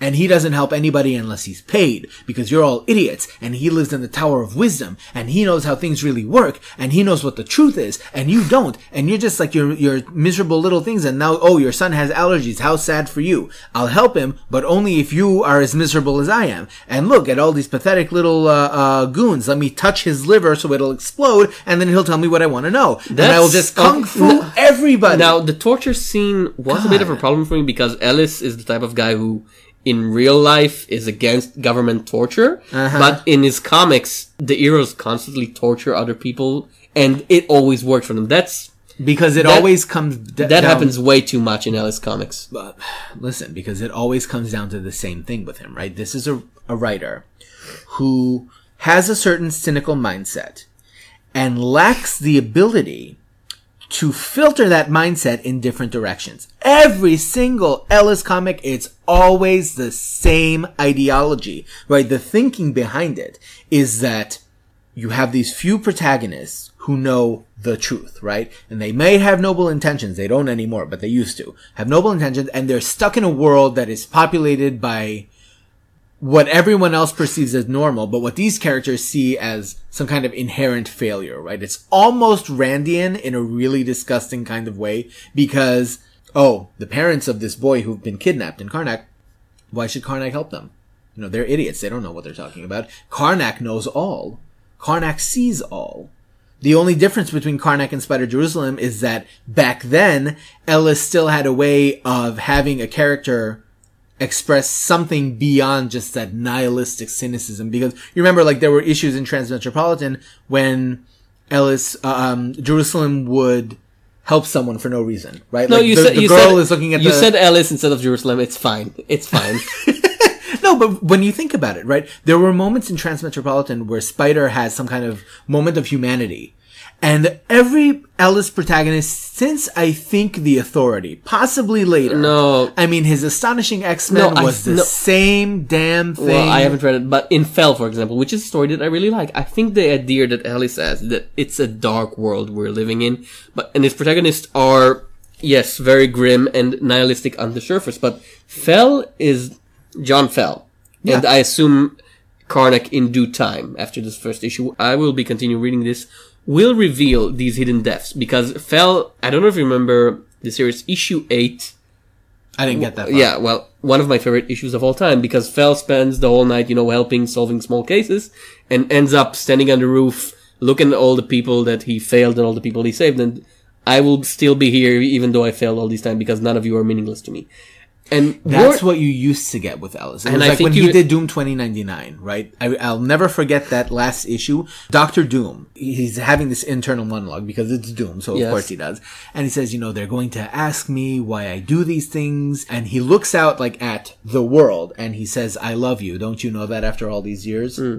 And like, that's a moment of, you see beyond the superficial at some point in his career, and I don't know exactly when this happened. Fell when was Fell? Two thousand five, six. Yes. Or, so maybe I don't know around that period or whatever. It just it stopped happening. I and you're saying like maybe later issues will reveal.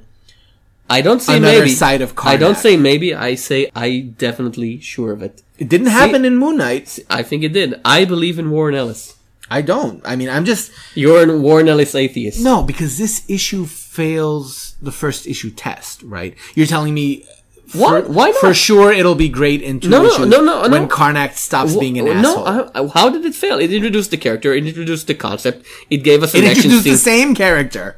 It fails the first issue test in the sense that there is nothing here that you can't get from the last Ellis number one, like down to the letter. I agree with you in the sense that this book will probably follow the same course as every other Ellis book because, like I said, creatively bankrupt, so it will follow the same pattern. And at some point, we will see that, like, Karnak has a cat that he has never analyzed because he doesn't want to see its weakness or whatever. I don't know. Some BS like that. And it'll follow the same pattern.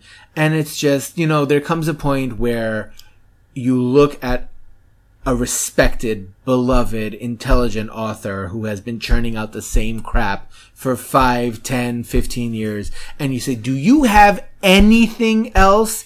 Anything at all? Anything? The tiniest variation to show me that I'm not wasting my time here. And I feel like Ellis has not delivered that in a really long time. You read this issue and the sense that you get of Karnak as a protagonist, setting aside the fact that he's an enormous douchebag, and I don't know anyone who would want to keep reading that for pleasure because there's no fun in Karnak.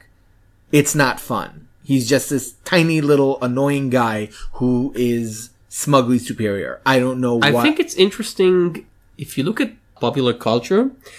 It's surprising how much it become Warren Ellisized because the idea of the troubled genius who solves all our problems has become the characters you see on TV ever since House. Ellis didn't invent that though. No, but he- That's uh, Arthur he made it- Conan Doyle. Well, Arthur Conan Doyle's Sherlock Holmes was a much more humane and sympathetic character than the one we see right now in stuff like Sherlock and even Elementary.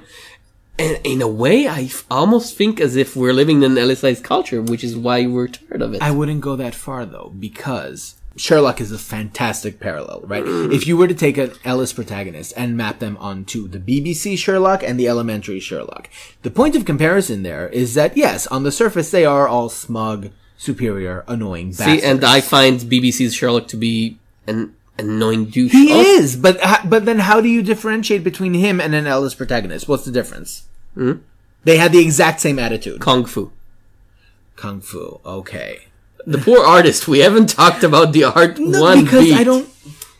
because it's- Jorge Zaffino is pouring his you know heart he and hands into it. He is. It's a it, bit It looks good. yeah. It's a bit too heavy on the atmosphere. So the actual kung fu scenes, you need someone I think clear for Although the fight maybe that's the point. Well, yeah, but Because like you don't. Well, if you have a character whose uh, point as a fighter is that he's a you know a super uh, martial artist who's always hits the exact spot, you can't have such heavy colors and such blaring style that I think unless it's that's the point. well. Then the point is a bad point. Yeah. Yeah, it's part. Now I mentioned the colorist Dan Brown because the coloring really is. It's very saturated. I'd say. I Mm-hmm. think too saturated. Yeah.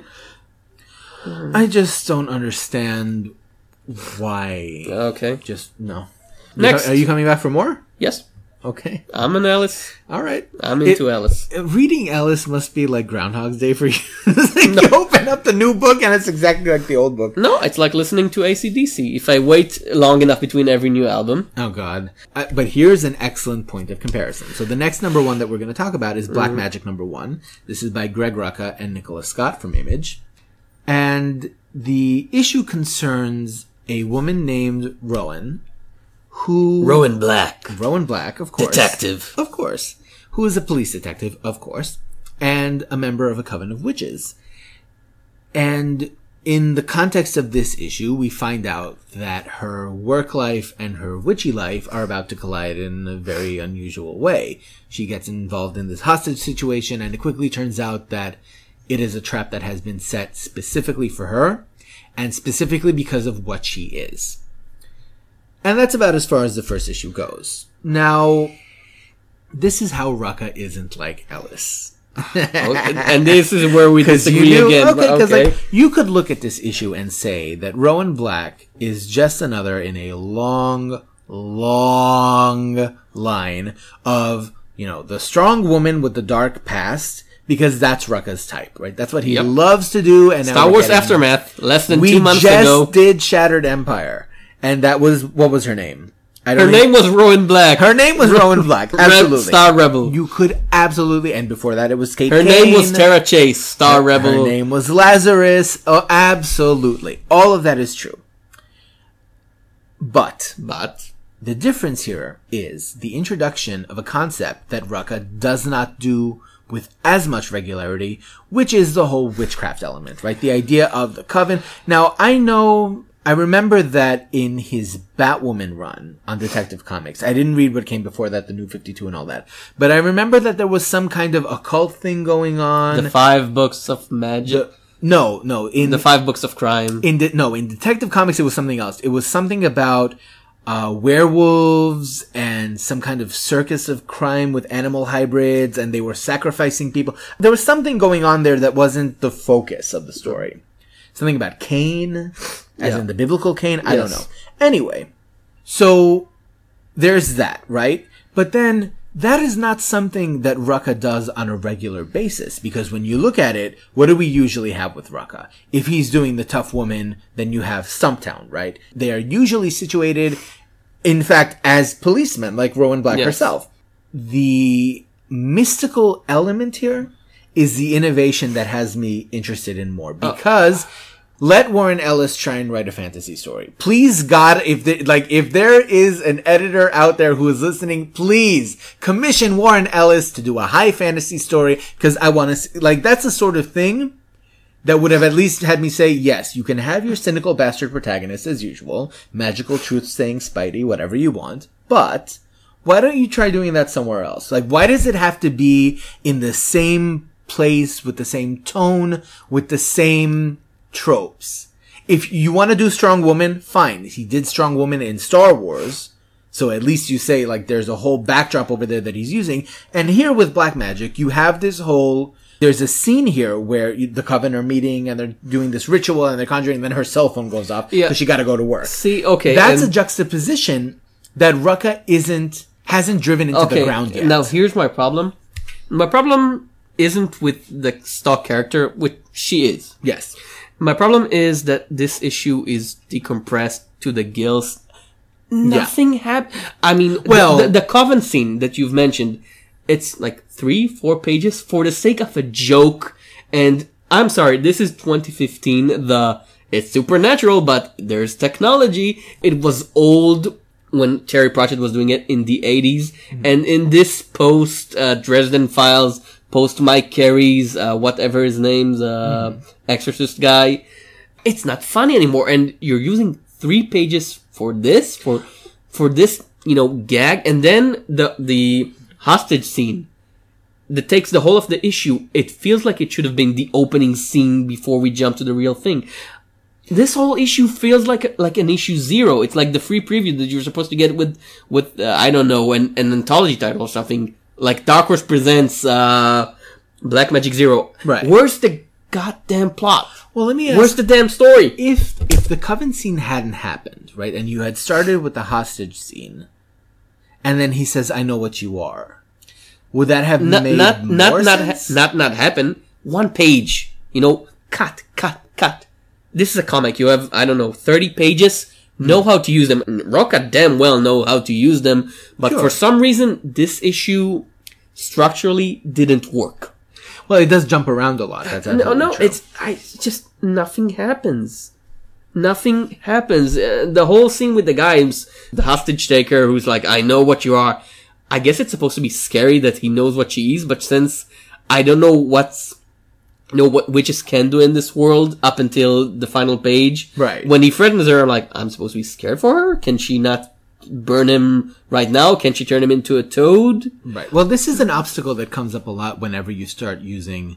I mean, uh, Jason Aaron had the same problem with Doctor Strange, which is when you are talking about the use of magic in an everyday setting. Yeah, but in Doctor Strange, to- it's magic versus magic, and here it's magic versus a crazy guy with a gun and a lighter. unless that's not what he is. there, there are hints that there there might be something else going on, No. and I mean, I get it. I Now, do- there's a ton of interesting background material there, and yes, and you know, this is one of those uh, issues and series and overall that will be rewarding the people who comes back for issue per issue. And I'm just enough of a Greg Rucka fan that I'll be there for the trade, but as the first issue goes, if if Greg Rucka's name wasn't on the cover, I would probably say it's it's just another image number one. It's just, you know, magical stuff, not very interesting, and I'm sorry, the structuring is a problem. It's not a horrible problem, but it is a problem for me. Yeah. Just nothing happened in this issue. well, no, th- there's an event that happens that is meant Nothing to in- something that we don't know what it's Yeah, foreshadowing. it's- That's the problem. We've talked about it's how tiring it is when you when the whole purpose of issue one is bad stuff is coming. We've talked about it before. If the end of, of, of issue one No, is just when, when that happened with Doctor Strange, we were okay with it. yeah, but with. Doctor Strange, we also had you know tons of action scene and him meeting his friends at the bar, and we had the Yeah. and we had the not the prologue. This could have used another action scene before the hostage scenario Yes. itself, because what happens show is us she her goes- doing her job. right, or show something actually happening at the coven, because they have this whole ritual, but it's not clear what the ritual is for. And then from there, she goes directly into the hostage scenario, and the hostage scenario does have like some interesting twists there, where he's. You know, he's clearly playing with her, and then he shows her that symbol, and she recognizes it, but the He reader know- doesn't know what yeah, it means. he knows he knows what she is, and she's Yeah. very concerned about it. But meh. it it's it's interesting to me again like here this is a situation where i can look at it and say i haven't seen rucka take the mystical approach very often and in that sense i sort of want to see what he'll do because you know you can fail very easily when it comes to witchcraft it's like so she can just do anything can she do only what the plot requires it's it's very easy to screw up when you have like these undefined abilities that you don't know she says a rhyme here that ends up saving her life is that how is this charmed what like how does And that work after exactly? he, the guy said, "Well, this will destroy your powers," so apparently he's wrong. I guess not. So it could use a little bit more clarity on that sense, but I am sort of curious to see what he'll do next. I'm not saying that I'm like over the moon about it, but at the very least, it'll get me to check out the second issue because I want to see how he handles this. And the fact that it's another female stock, you know, strong woman, dark past, whatever. Okay. That's Rucka. Okay, our last number one is another uh, Marvel. Back to Marvel. Yeah, Howling Commandos of Shield, uh, written by Frank Barbiere, art by Brent Schoonover. Uh, hidden deep beneath Area 13 lies the clandestine headquarters of Stake. Oh God, Because, because obviously Stake. What does that stand for? I don't know. I don't remember. a secret division of S.H.I.E.L.D. housing aliens, mystical beasts, and all manner of extra dimensional entities. And from Stake headquarters, Dum Dum Dugan, once the great uh, second in command of Nick Fury, and now apparently a robot. Well, he's a, A life model di- model dealer. a robot. okay. Wasn't Uh, he always though? No, originally he was just a very long living soldier, but apparently in I don't know, maybe it was something to do with original sin or whatever. Anyway, Dum. Dum Dugan is now a consciousness inhabiting a body, and whenever a body is destroyed, Sure. he jumps into a new body until he runs out of them, apparently. Okay. And he leads an army of monster men. So we, we have a werewolf, Yes. who's a shield agent who turns into a werewolf. As one does. We have the amphibian, which is a classic Marvel monster, who is sort of a creature from the Black Lagoon. Mm-hmm. We have Vampire by Night, Now which that is interesting. Vampire by Night. So what? What she's by day, Do by you, no, do, do you know who this is? I don't recognize the character. Nina Price was introduced in Amazing Fantasy number 10. Jesus. Not the Amazing Fantasy you're thinking of, but you remember there was a, Uh, the the, one that Real- introduced the Scorpion Yes. and Araña.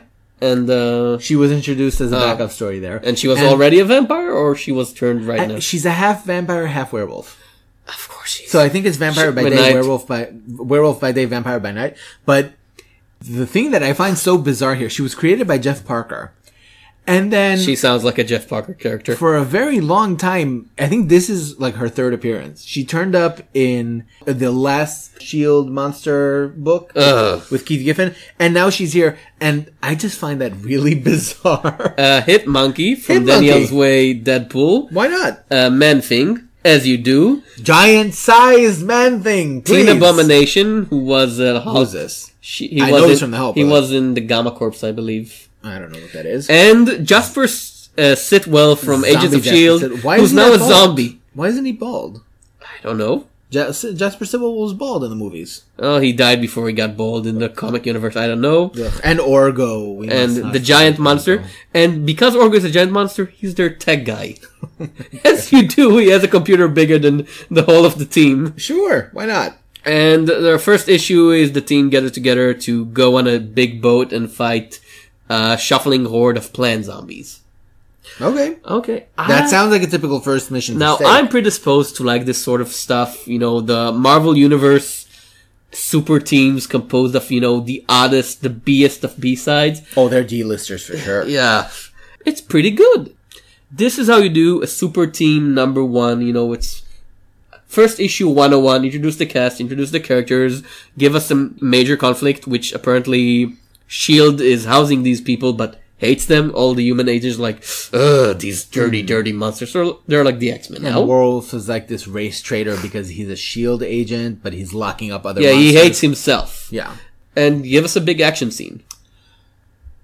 I liked it, but I Yeah. did have a problem. It never rose above the level of, you know, competent draftsmanship. It's like, Yeah. yeah, this is it, and it's well, fine. well, specifically the issue that I'm having here is in the context of this first issue, right? You had all of these fights running around and everything happening and all this action. But in terms of characterization, does this issue tell you anything about Vampire by Night? Does it tell you anything about Amphibian, Teen Abomination? no, it tells Half you- of this team can't even talk. Jasper Sitwell can't talk. Hitmonkey doesn't speak English. yes. Uh, Man Thing doesn't speak. Uh, so it's Well, sort of it like, tells you the main conflict apparently is between Werewolf and Dum Dum Dugan. Dum Dum Right. Dugan is adapted as okay, well, I'm a freak, but I'm still an agent. that was and War- actually kind of clever. yeah, and War he sees himself as a monster in the same way that they are. yeah, but Werewolf doesn't say it, but he hates himself because he hates monsters. So these are your major characters. And Orgo gets a few cute lines because he's the team He's smart guy. Yeah, he's the team smart guy, even though he's a giant monster. You know what Orgo reminded me of? There was the Fin Fang Hmm. Four. Four. Wasn't he with the there? I don't think that was Orgo. I think that was someone else. But it was like it was the same It principle of like Gorgo. you take the absurd giant monster. D-list monster. You shrink them down, and then they're just They're, they're leading lo- normal lives. Yeah, and it, uh, Fin Fang Foom was a, a, a chef or Yes. something, and it's just like you know. So Orgo The giant robot had an 8-bit brain and was was mocked by calculators. and Orgo's dialogue here, Barbiere nails it. He's like, "Oh, I hear explosions. This pleases Orgo." you know, that's funny. So I, in that sense, it's good. But I kept feeling like you know, you get to the end of the issue. And I don't know anything about Teen Abomination. I don't know who this is. I don't know. I mean, Hit You- Monkey came from, Deadpool. He was in Ways Deadpool. and before that, That there. that's where he started. Yes. because I know I've seen him in something else. There was a miniseries also, but he was introduced in Ways Okay. So Nina Price, who is this person? I know what she was when Jeff Parker wrote her, but that was 15 years Well, ago. yeah, you, know. do. Nobody else. I mean, because I was the only one who read that story. Um, I well, never. So you want a bit more depth. I almost want the opposite. I want a bit more craziness. I don't mind the craziness. The action No, here I- is I- great. yeah. But it, this is a reason, like for example, when you look at Man Thing, right? Mm-hmm. How would you describe Man Thing to me in terms of its personality? He doesn't have any. doesn't have one, right? Yeah. But the same is true for Zombie Jasper Sitwell. The same is true for Hitmonkey, right? Well- they, there's, they are No, they the have actions. No, they have personalities. Theoretically, it's just not expressed well in this issue. Yeah. Which, to be fair, there's a large cast to introduce, and they're also bringing Maria Hill as the human commander. right. She's the overseer. Yeah, yeah. Okay. So Jasper Sitwell, for example, would apparently be this comic's comic relief because he can't be killed because he's already dead. But he's also he- dumb as a post. Yeah, so he shoots his own teammates, and Hitmonkey is, you know, despite being the He's small guy with a gun. Yeah, but despite being the small guy, is superly aggressive and he thinks he can take on the world. Yeah. Or so he's there. Orgo has like this grandiose. Yeah, so he's Hit Monkey's Wolverine, I assume. Teen Abomination. It even got so absurd because there's a panel there, and this isn't the artist's fault Mm-hmm. because the artist's pretty good. But there's a panel there where Memphibian and Teen Abomination are like side by side, and I kept looking back and forth and trying to because they're both green and they both have like gills on their ears. Yeah. So I could not tell apart. is scalier. They both have sharp teeth, and I'm looking at them and it's like, guys, I can't tell you apart. Who who are you? And that's sort of where it falls short. You know, give them like at least one quirk where I know. So Memphibian is like this, and Teen Abomination is like this, but they both just go around beating the crap out of people. So, um, Well, Amphibian's stuck like this, which is very annoying. oh, with the yeah, Yeah, why? Yeah. His previous appearances, he did, he doesn't His previous appearances, where was Memphibian? Frank Castle. You, no, not Frankencastle. Yes. Oh no. And no. the joke there was that he looked like a monster, but he was an alien scientist, so he was the smart guy. But apparently, Orgo is taking this role here. So Yeah, it's, it's Yeah, like you- th- there needed to be a, a little bit more just to differentiate between them. But generally speaking, it's fun. You know, Mm-hmm. it's, it's an entertaining comic. I'll, I will be coming back for the second issue. Not sure how long it'll last. eight issues. You're being generous, I think. Maybe one arc. I, no, I, because I think Marvel is and not because of the quality of the book, but just because you know, realistically speaking, this is a book comprised of D-listers. The main narrative thrust here is Dum Dum Dugan's disgust with what he has become because of Nick Fury. Where's Nick Fury in the story? Nobody knows. well, Nick Fury is dead. Th- is he? Well, did he Original? Sin. Oh, I- do they expect me to know that? I mean, who read Original Sin? Because he's not even mentioned in the recap page. Well, yeah, the comic is is basically lives on energy. It's like, who cares about these characters? You know, uh, who cares about character arc? Hmm. Here's action. Here's crazy stuff. And that's fine. Yeah. For an issue or two. You can't turn that into an Yeah, ongoing series. no, I think there's enough hints there that Barbiere knows what he's doing and is going to develop at least some of these characters. I hope so. You know, he did a pretty decent job with Five, Five Ghosts, Ghosts. At, at first. It didn't go well, but you know, for a while there it was okay. So I will be coming back. That's actually two out of three that I'll be coming back for. Not bad. Better than our usual average, I'd Yeah. say. Okay. Though none of us will be. It's it won't be the same two that we're coming back to. Probably not. but okay, that's Okay. fine.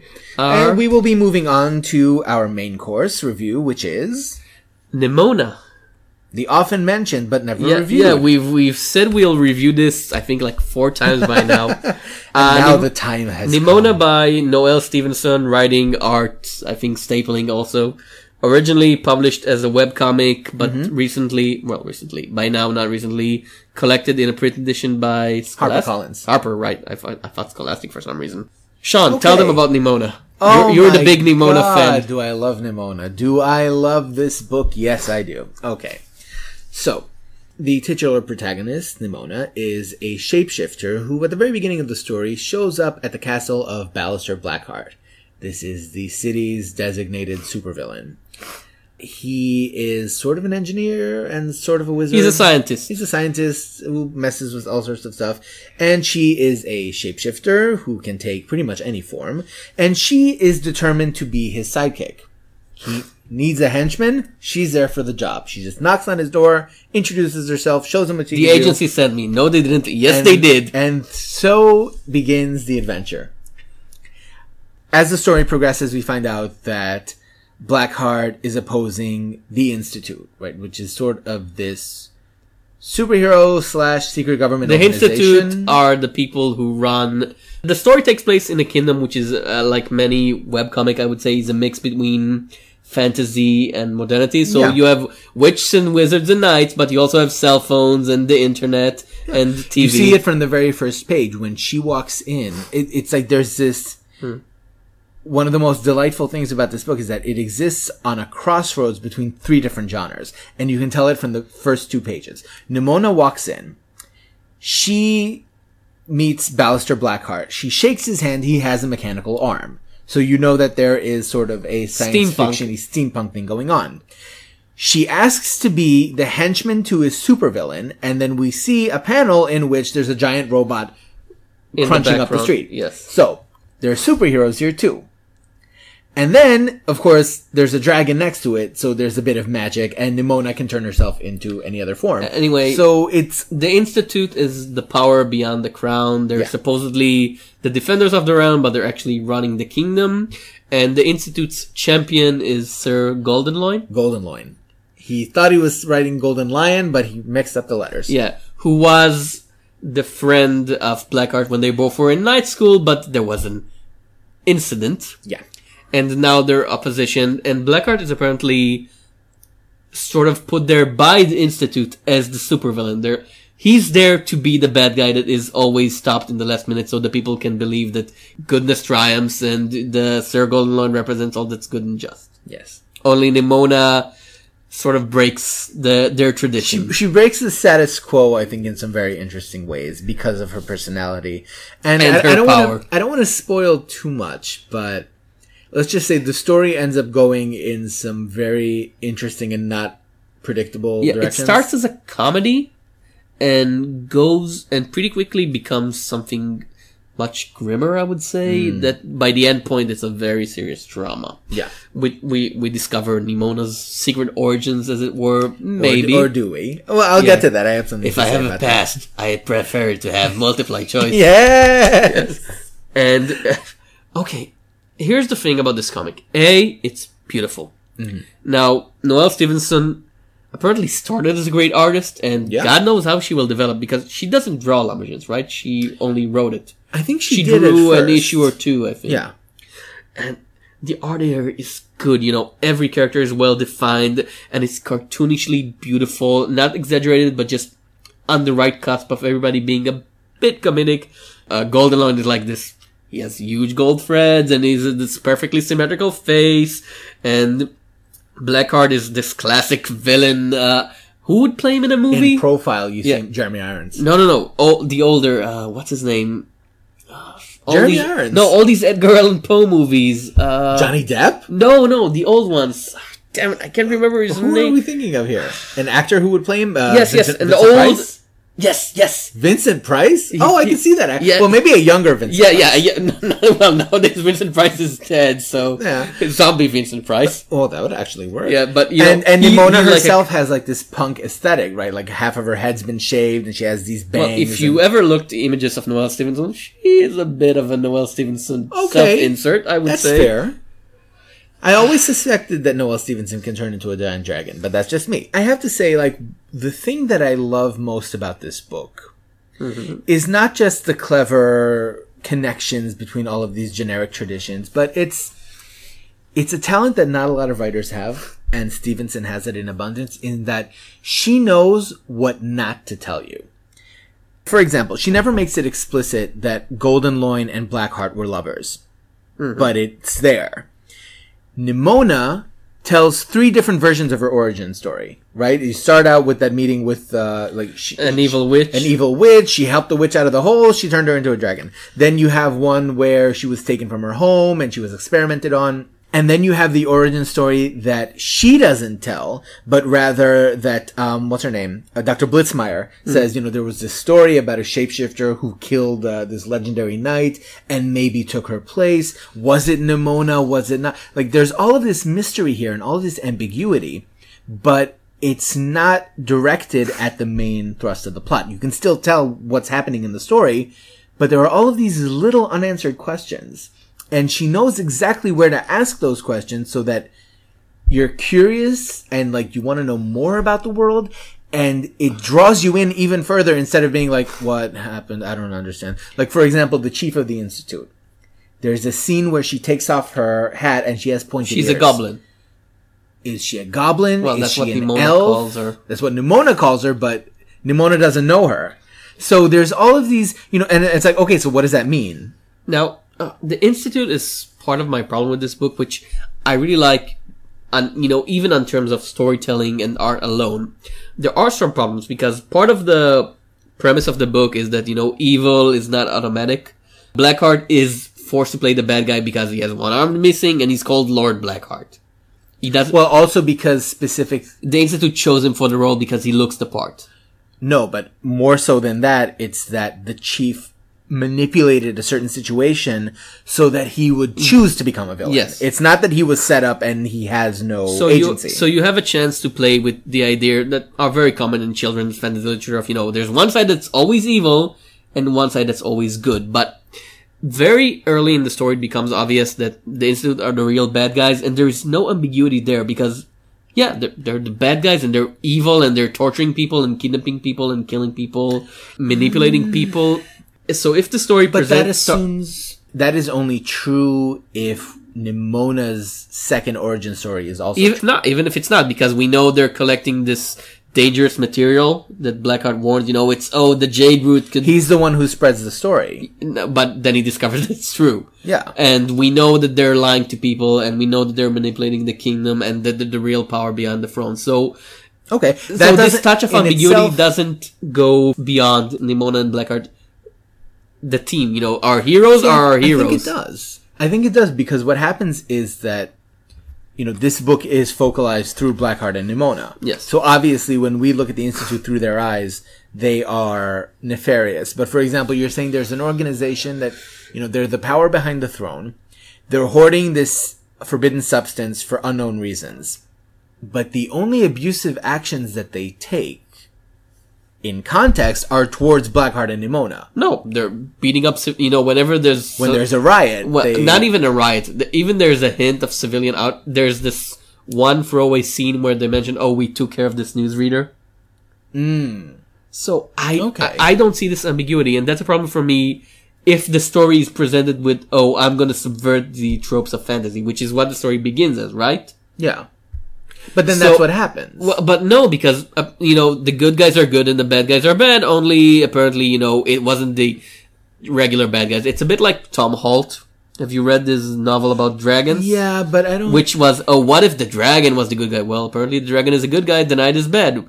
What a shocker! that subversion in itself, I think, leads to some interesting possibilities because Blackheart is not a good person.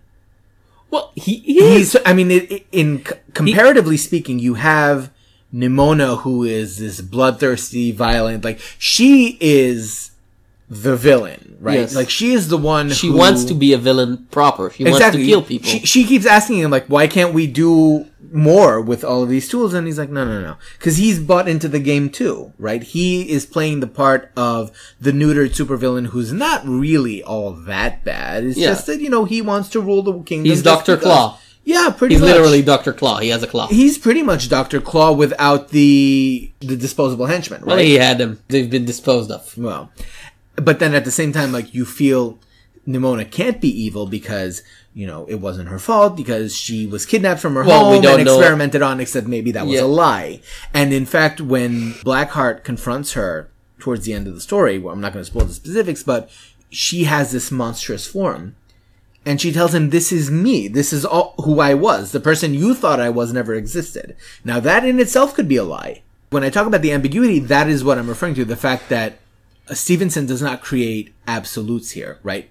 Yeah, yeah. Nimona would be considered the villain of the story unless her backstory is true. In which case, She's it a wasn't tragic her fault. monster? She's a tragic monster. Blackheart is not the hero of the story because after all he is hanging on to this petty grudge that he has with with Golden Well, oh, Lion. petty grudge. His arm got was blown up. y- yes, but he one of the highlights of the book is when they capture Blackheart and he and Golden Loin are sitting across each other. Yeah. And they talk about what happened exactly. And you find out that first of all, it was a manipulated event, right? This was something Mm-hmm. the Institute caused, but at the same time, Golden Loin knew what was, he Yeah. didn't know what was happening, but he, wasn't against it. He, he Right, sort of let it guil- happen. he feels guilty because he accidentally did something that they wanted him to do anyway.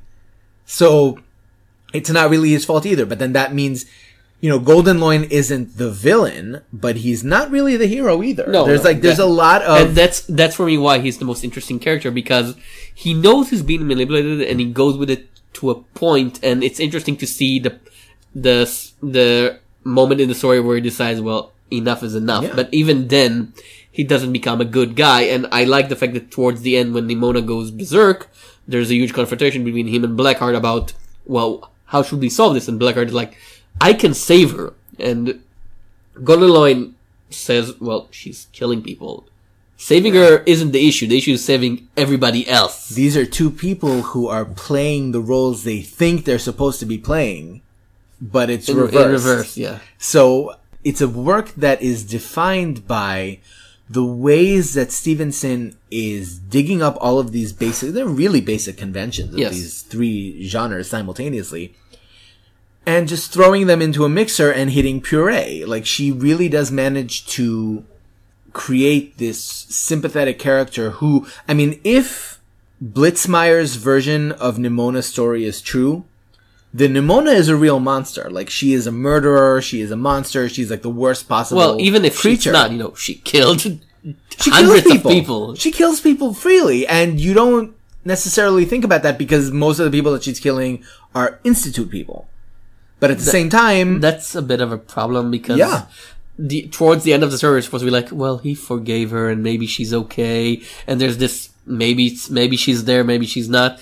And if the story forgives her, I'm like, I mm, don't think it does though. But because even if, when she was in control of herself, she still killed people when she could have just paralyzed them. We have, you know, like three or four scenes where she's fighting the guards, and there is no holding back. She Yeah. just stabs them in the back, rips them apart, Mm-hmm. uh, jumps on them, and you know, they're just guards. the only reason she doesn't kill Goldenloin is just because she misses the opportunity. She gives it her yeah, best and shot. and there was, and she can, and she's so stronger than everybody else within the story that she could have paralyzed them easily. yeah. So this whole At the same time, she's not a Mary Sue in that she had there are limitations to her abilities, and Stevenson is very careful to show that. Yeah, yeah, but I'm always a bit of a, you know, I don't like when the story is quick to forgive sins. And it feels like towards the end, Nimona's sins are basically wiped clean off. Well, she, w- it wasn't her fault. Well, the end wasn't her fault. Everything that happens before that was her fault. She murdered people by the truckload. I don't know if the story ends up taking her side again. I, I, without spoiling what happens at Yes. the very end, um, I don't know that the story takes her side. I think that what happens is that the relationship between Ballister Blackheart and Nimona has a humanizing effect on her, but it doesn't absolve her in the end. Hmm. What happens at the end happens specifically because she is not above judgment, right? Like she has to ultimately pay the price for what she does. And that's, you know, what happens to her in, in the end is a result of that, I think. It's, it's a really, really interesting story. Just an absolute delight. And I Yeah. think it, it's funny. Well, When- it's, when fun, look- it's funny. Well, no, I mean, it's funny on its own. It has a lot of humor. It has a lot of action. It has a lot of intrigue. Really great stuff across the board. I actually like this more than anything Stevenson has done since. well, she's only done Lumberjanes and Runaways. Yeah. So you like Stevenson unfiltered because Lumberjanes was with other creators and the artists. Well, no, hang on. But Lumberjanes, I mean, creatively speaking, in terms of her writing, Boom didn't put any. no, but she wrote it with someone else. Was there another? There was Not another- initially. I think so. There were two writers, right? Noelle Stevenson. There are two writers now. Kate Oh. And somebody else. Shannon Wheeler. I think so. I think she was there from the get go. Maybe I'm wrong. She might have been. It's just because when I'm reading Lumberjanes, I don't feel that sense of complexity and ambiguity. Yeah. Well, Lumberjanes is aimed just at, at basically it's a kid's book. I guess. And- so what I'm really saying is, Image, please call. Well, she's working with Scholastic now. She's doing uh, Tina Harper. Sorry, she, she's doing a series of novels. I guess Teen Harper. Wait, like novel novel? I I'm not sure because they've mentioned an artist, but they haven't said if it's you know just an illustrated book or a comic series. So I don't know. well, she could. For Wizards, we've talked about it in the news. Uh, oh, right, ago. right, right. The Four Wizards thing. Um, It could be interesting. I would really. Li- I don't know. There's something about this that I'm not finding in her other work. Well, And I don't know if it's that it's her unfiltered, like she's just doing whatever she wants. Be- and again, like you can see, as as is the case with many many webcomics, you can see the gradual shift from gag a day jokes. You know, let me be your sidekick. Da, da, da, da, Mm-hmm. Order and of the Stick. It's very, oh my god! It's very much like Order of the Stick, and I think part of it is that maybe webcomic artists, even the older ones, you know, the ones that start with a bit of knowledge, are like that saying about uh, the world's greatest swordsman isn't afraid of the world's second greatest swordsman because he knows exactly what he'll do. Mm-hmm. He's afraid of the complete newbie because who knows what that fool will do. So the webcomic creators don't know the rules about how to make proper comic, quote unquote. Yeah. So they end up doing a lot of things that are more experimental and interesting simply because nobody ever told them, well, you can't do that. You can't start a gag a day comic and then put in, you know, serious end of the world jokes, a gag a day. Who's Yeah. going to come in and say you can't do that? well, the And- newspaper I mean, guys when in you- the 1930s, you know. they're all dead. people would kill Charles Schulz if, you know, towards the middle run of Peanuts, Sure. you'd suddenly, oh, uh, apparently, uh, But I mean, even like when you look at Order of the Stick, when you look at Nimona, when you look at what else had like underwent transformations during it happens all the time. we with shouldn't mention Dominic Deegan, should we?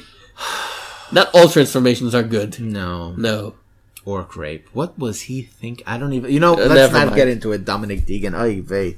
Uh, and he's doing a sequel series for our sins because the Jewish people have not suffered enough.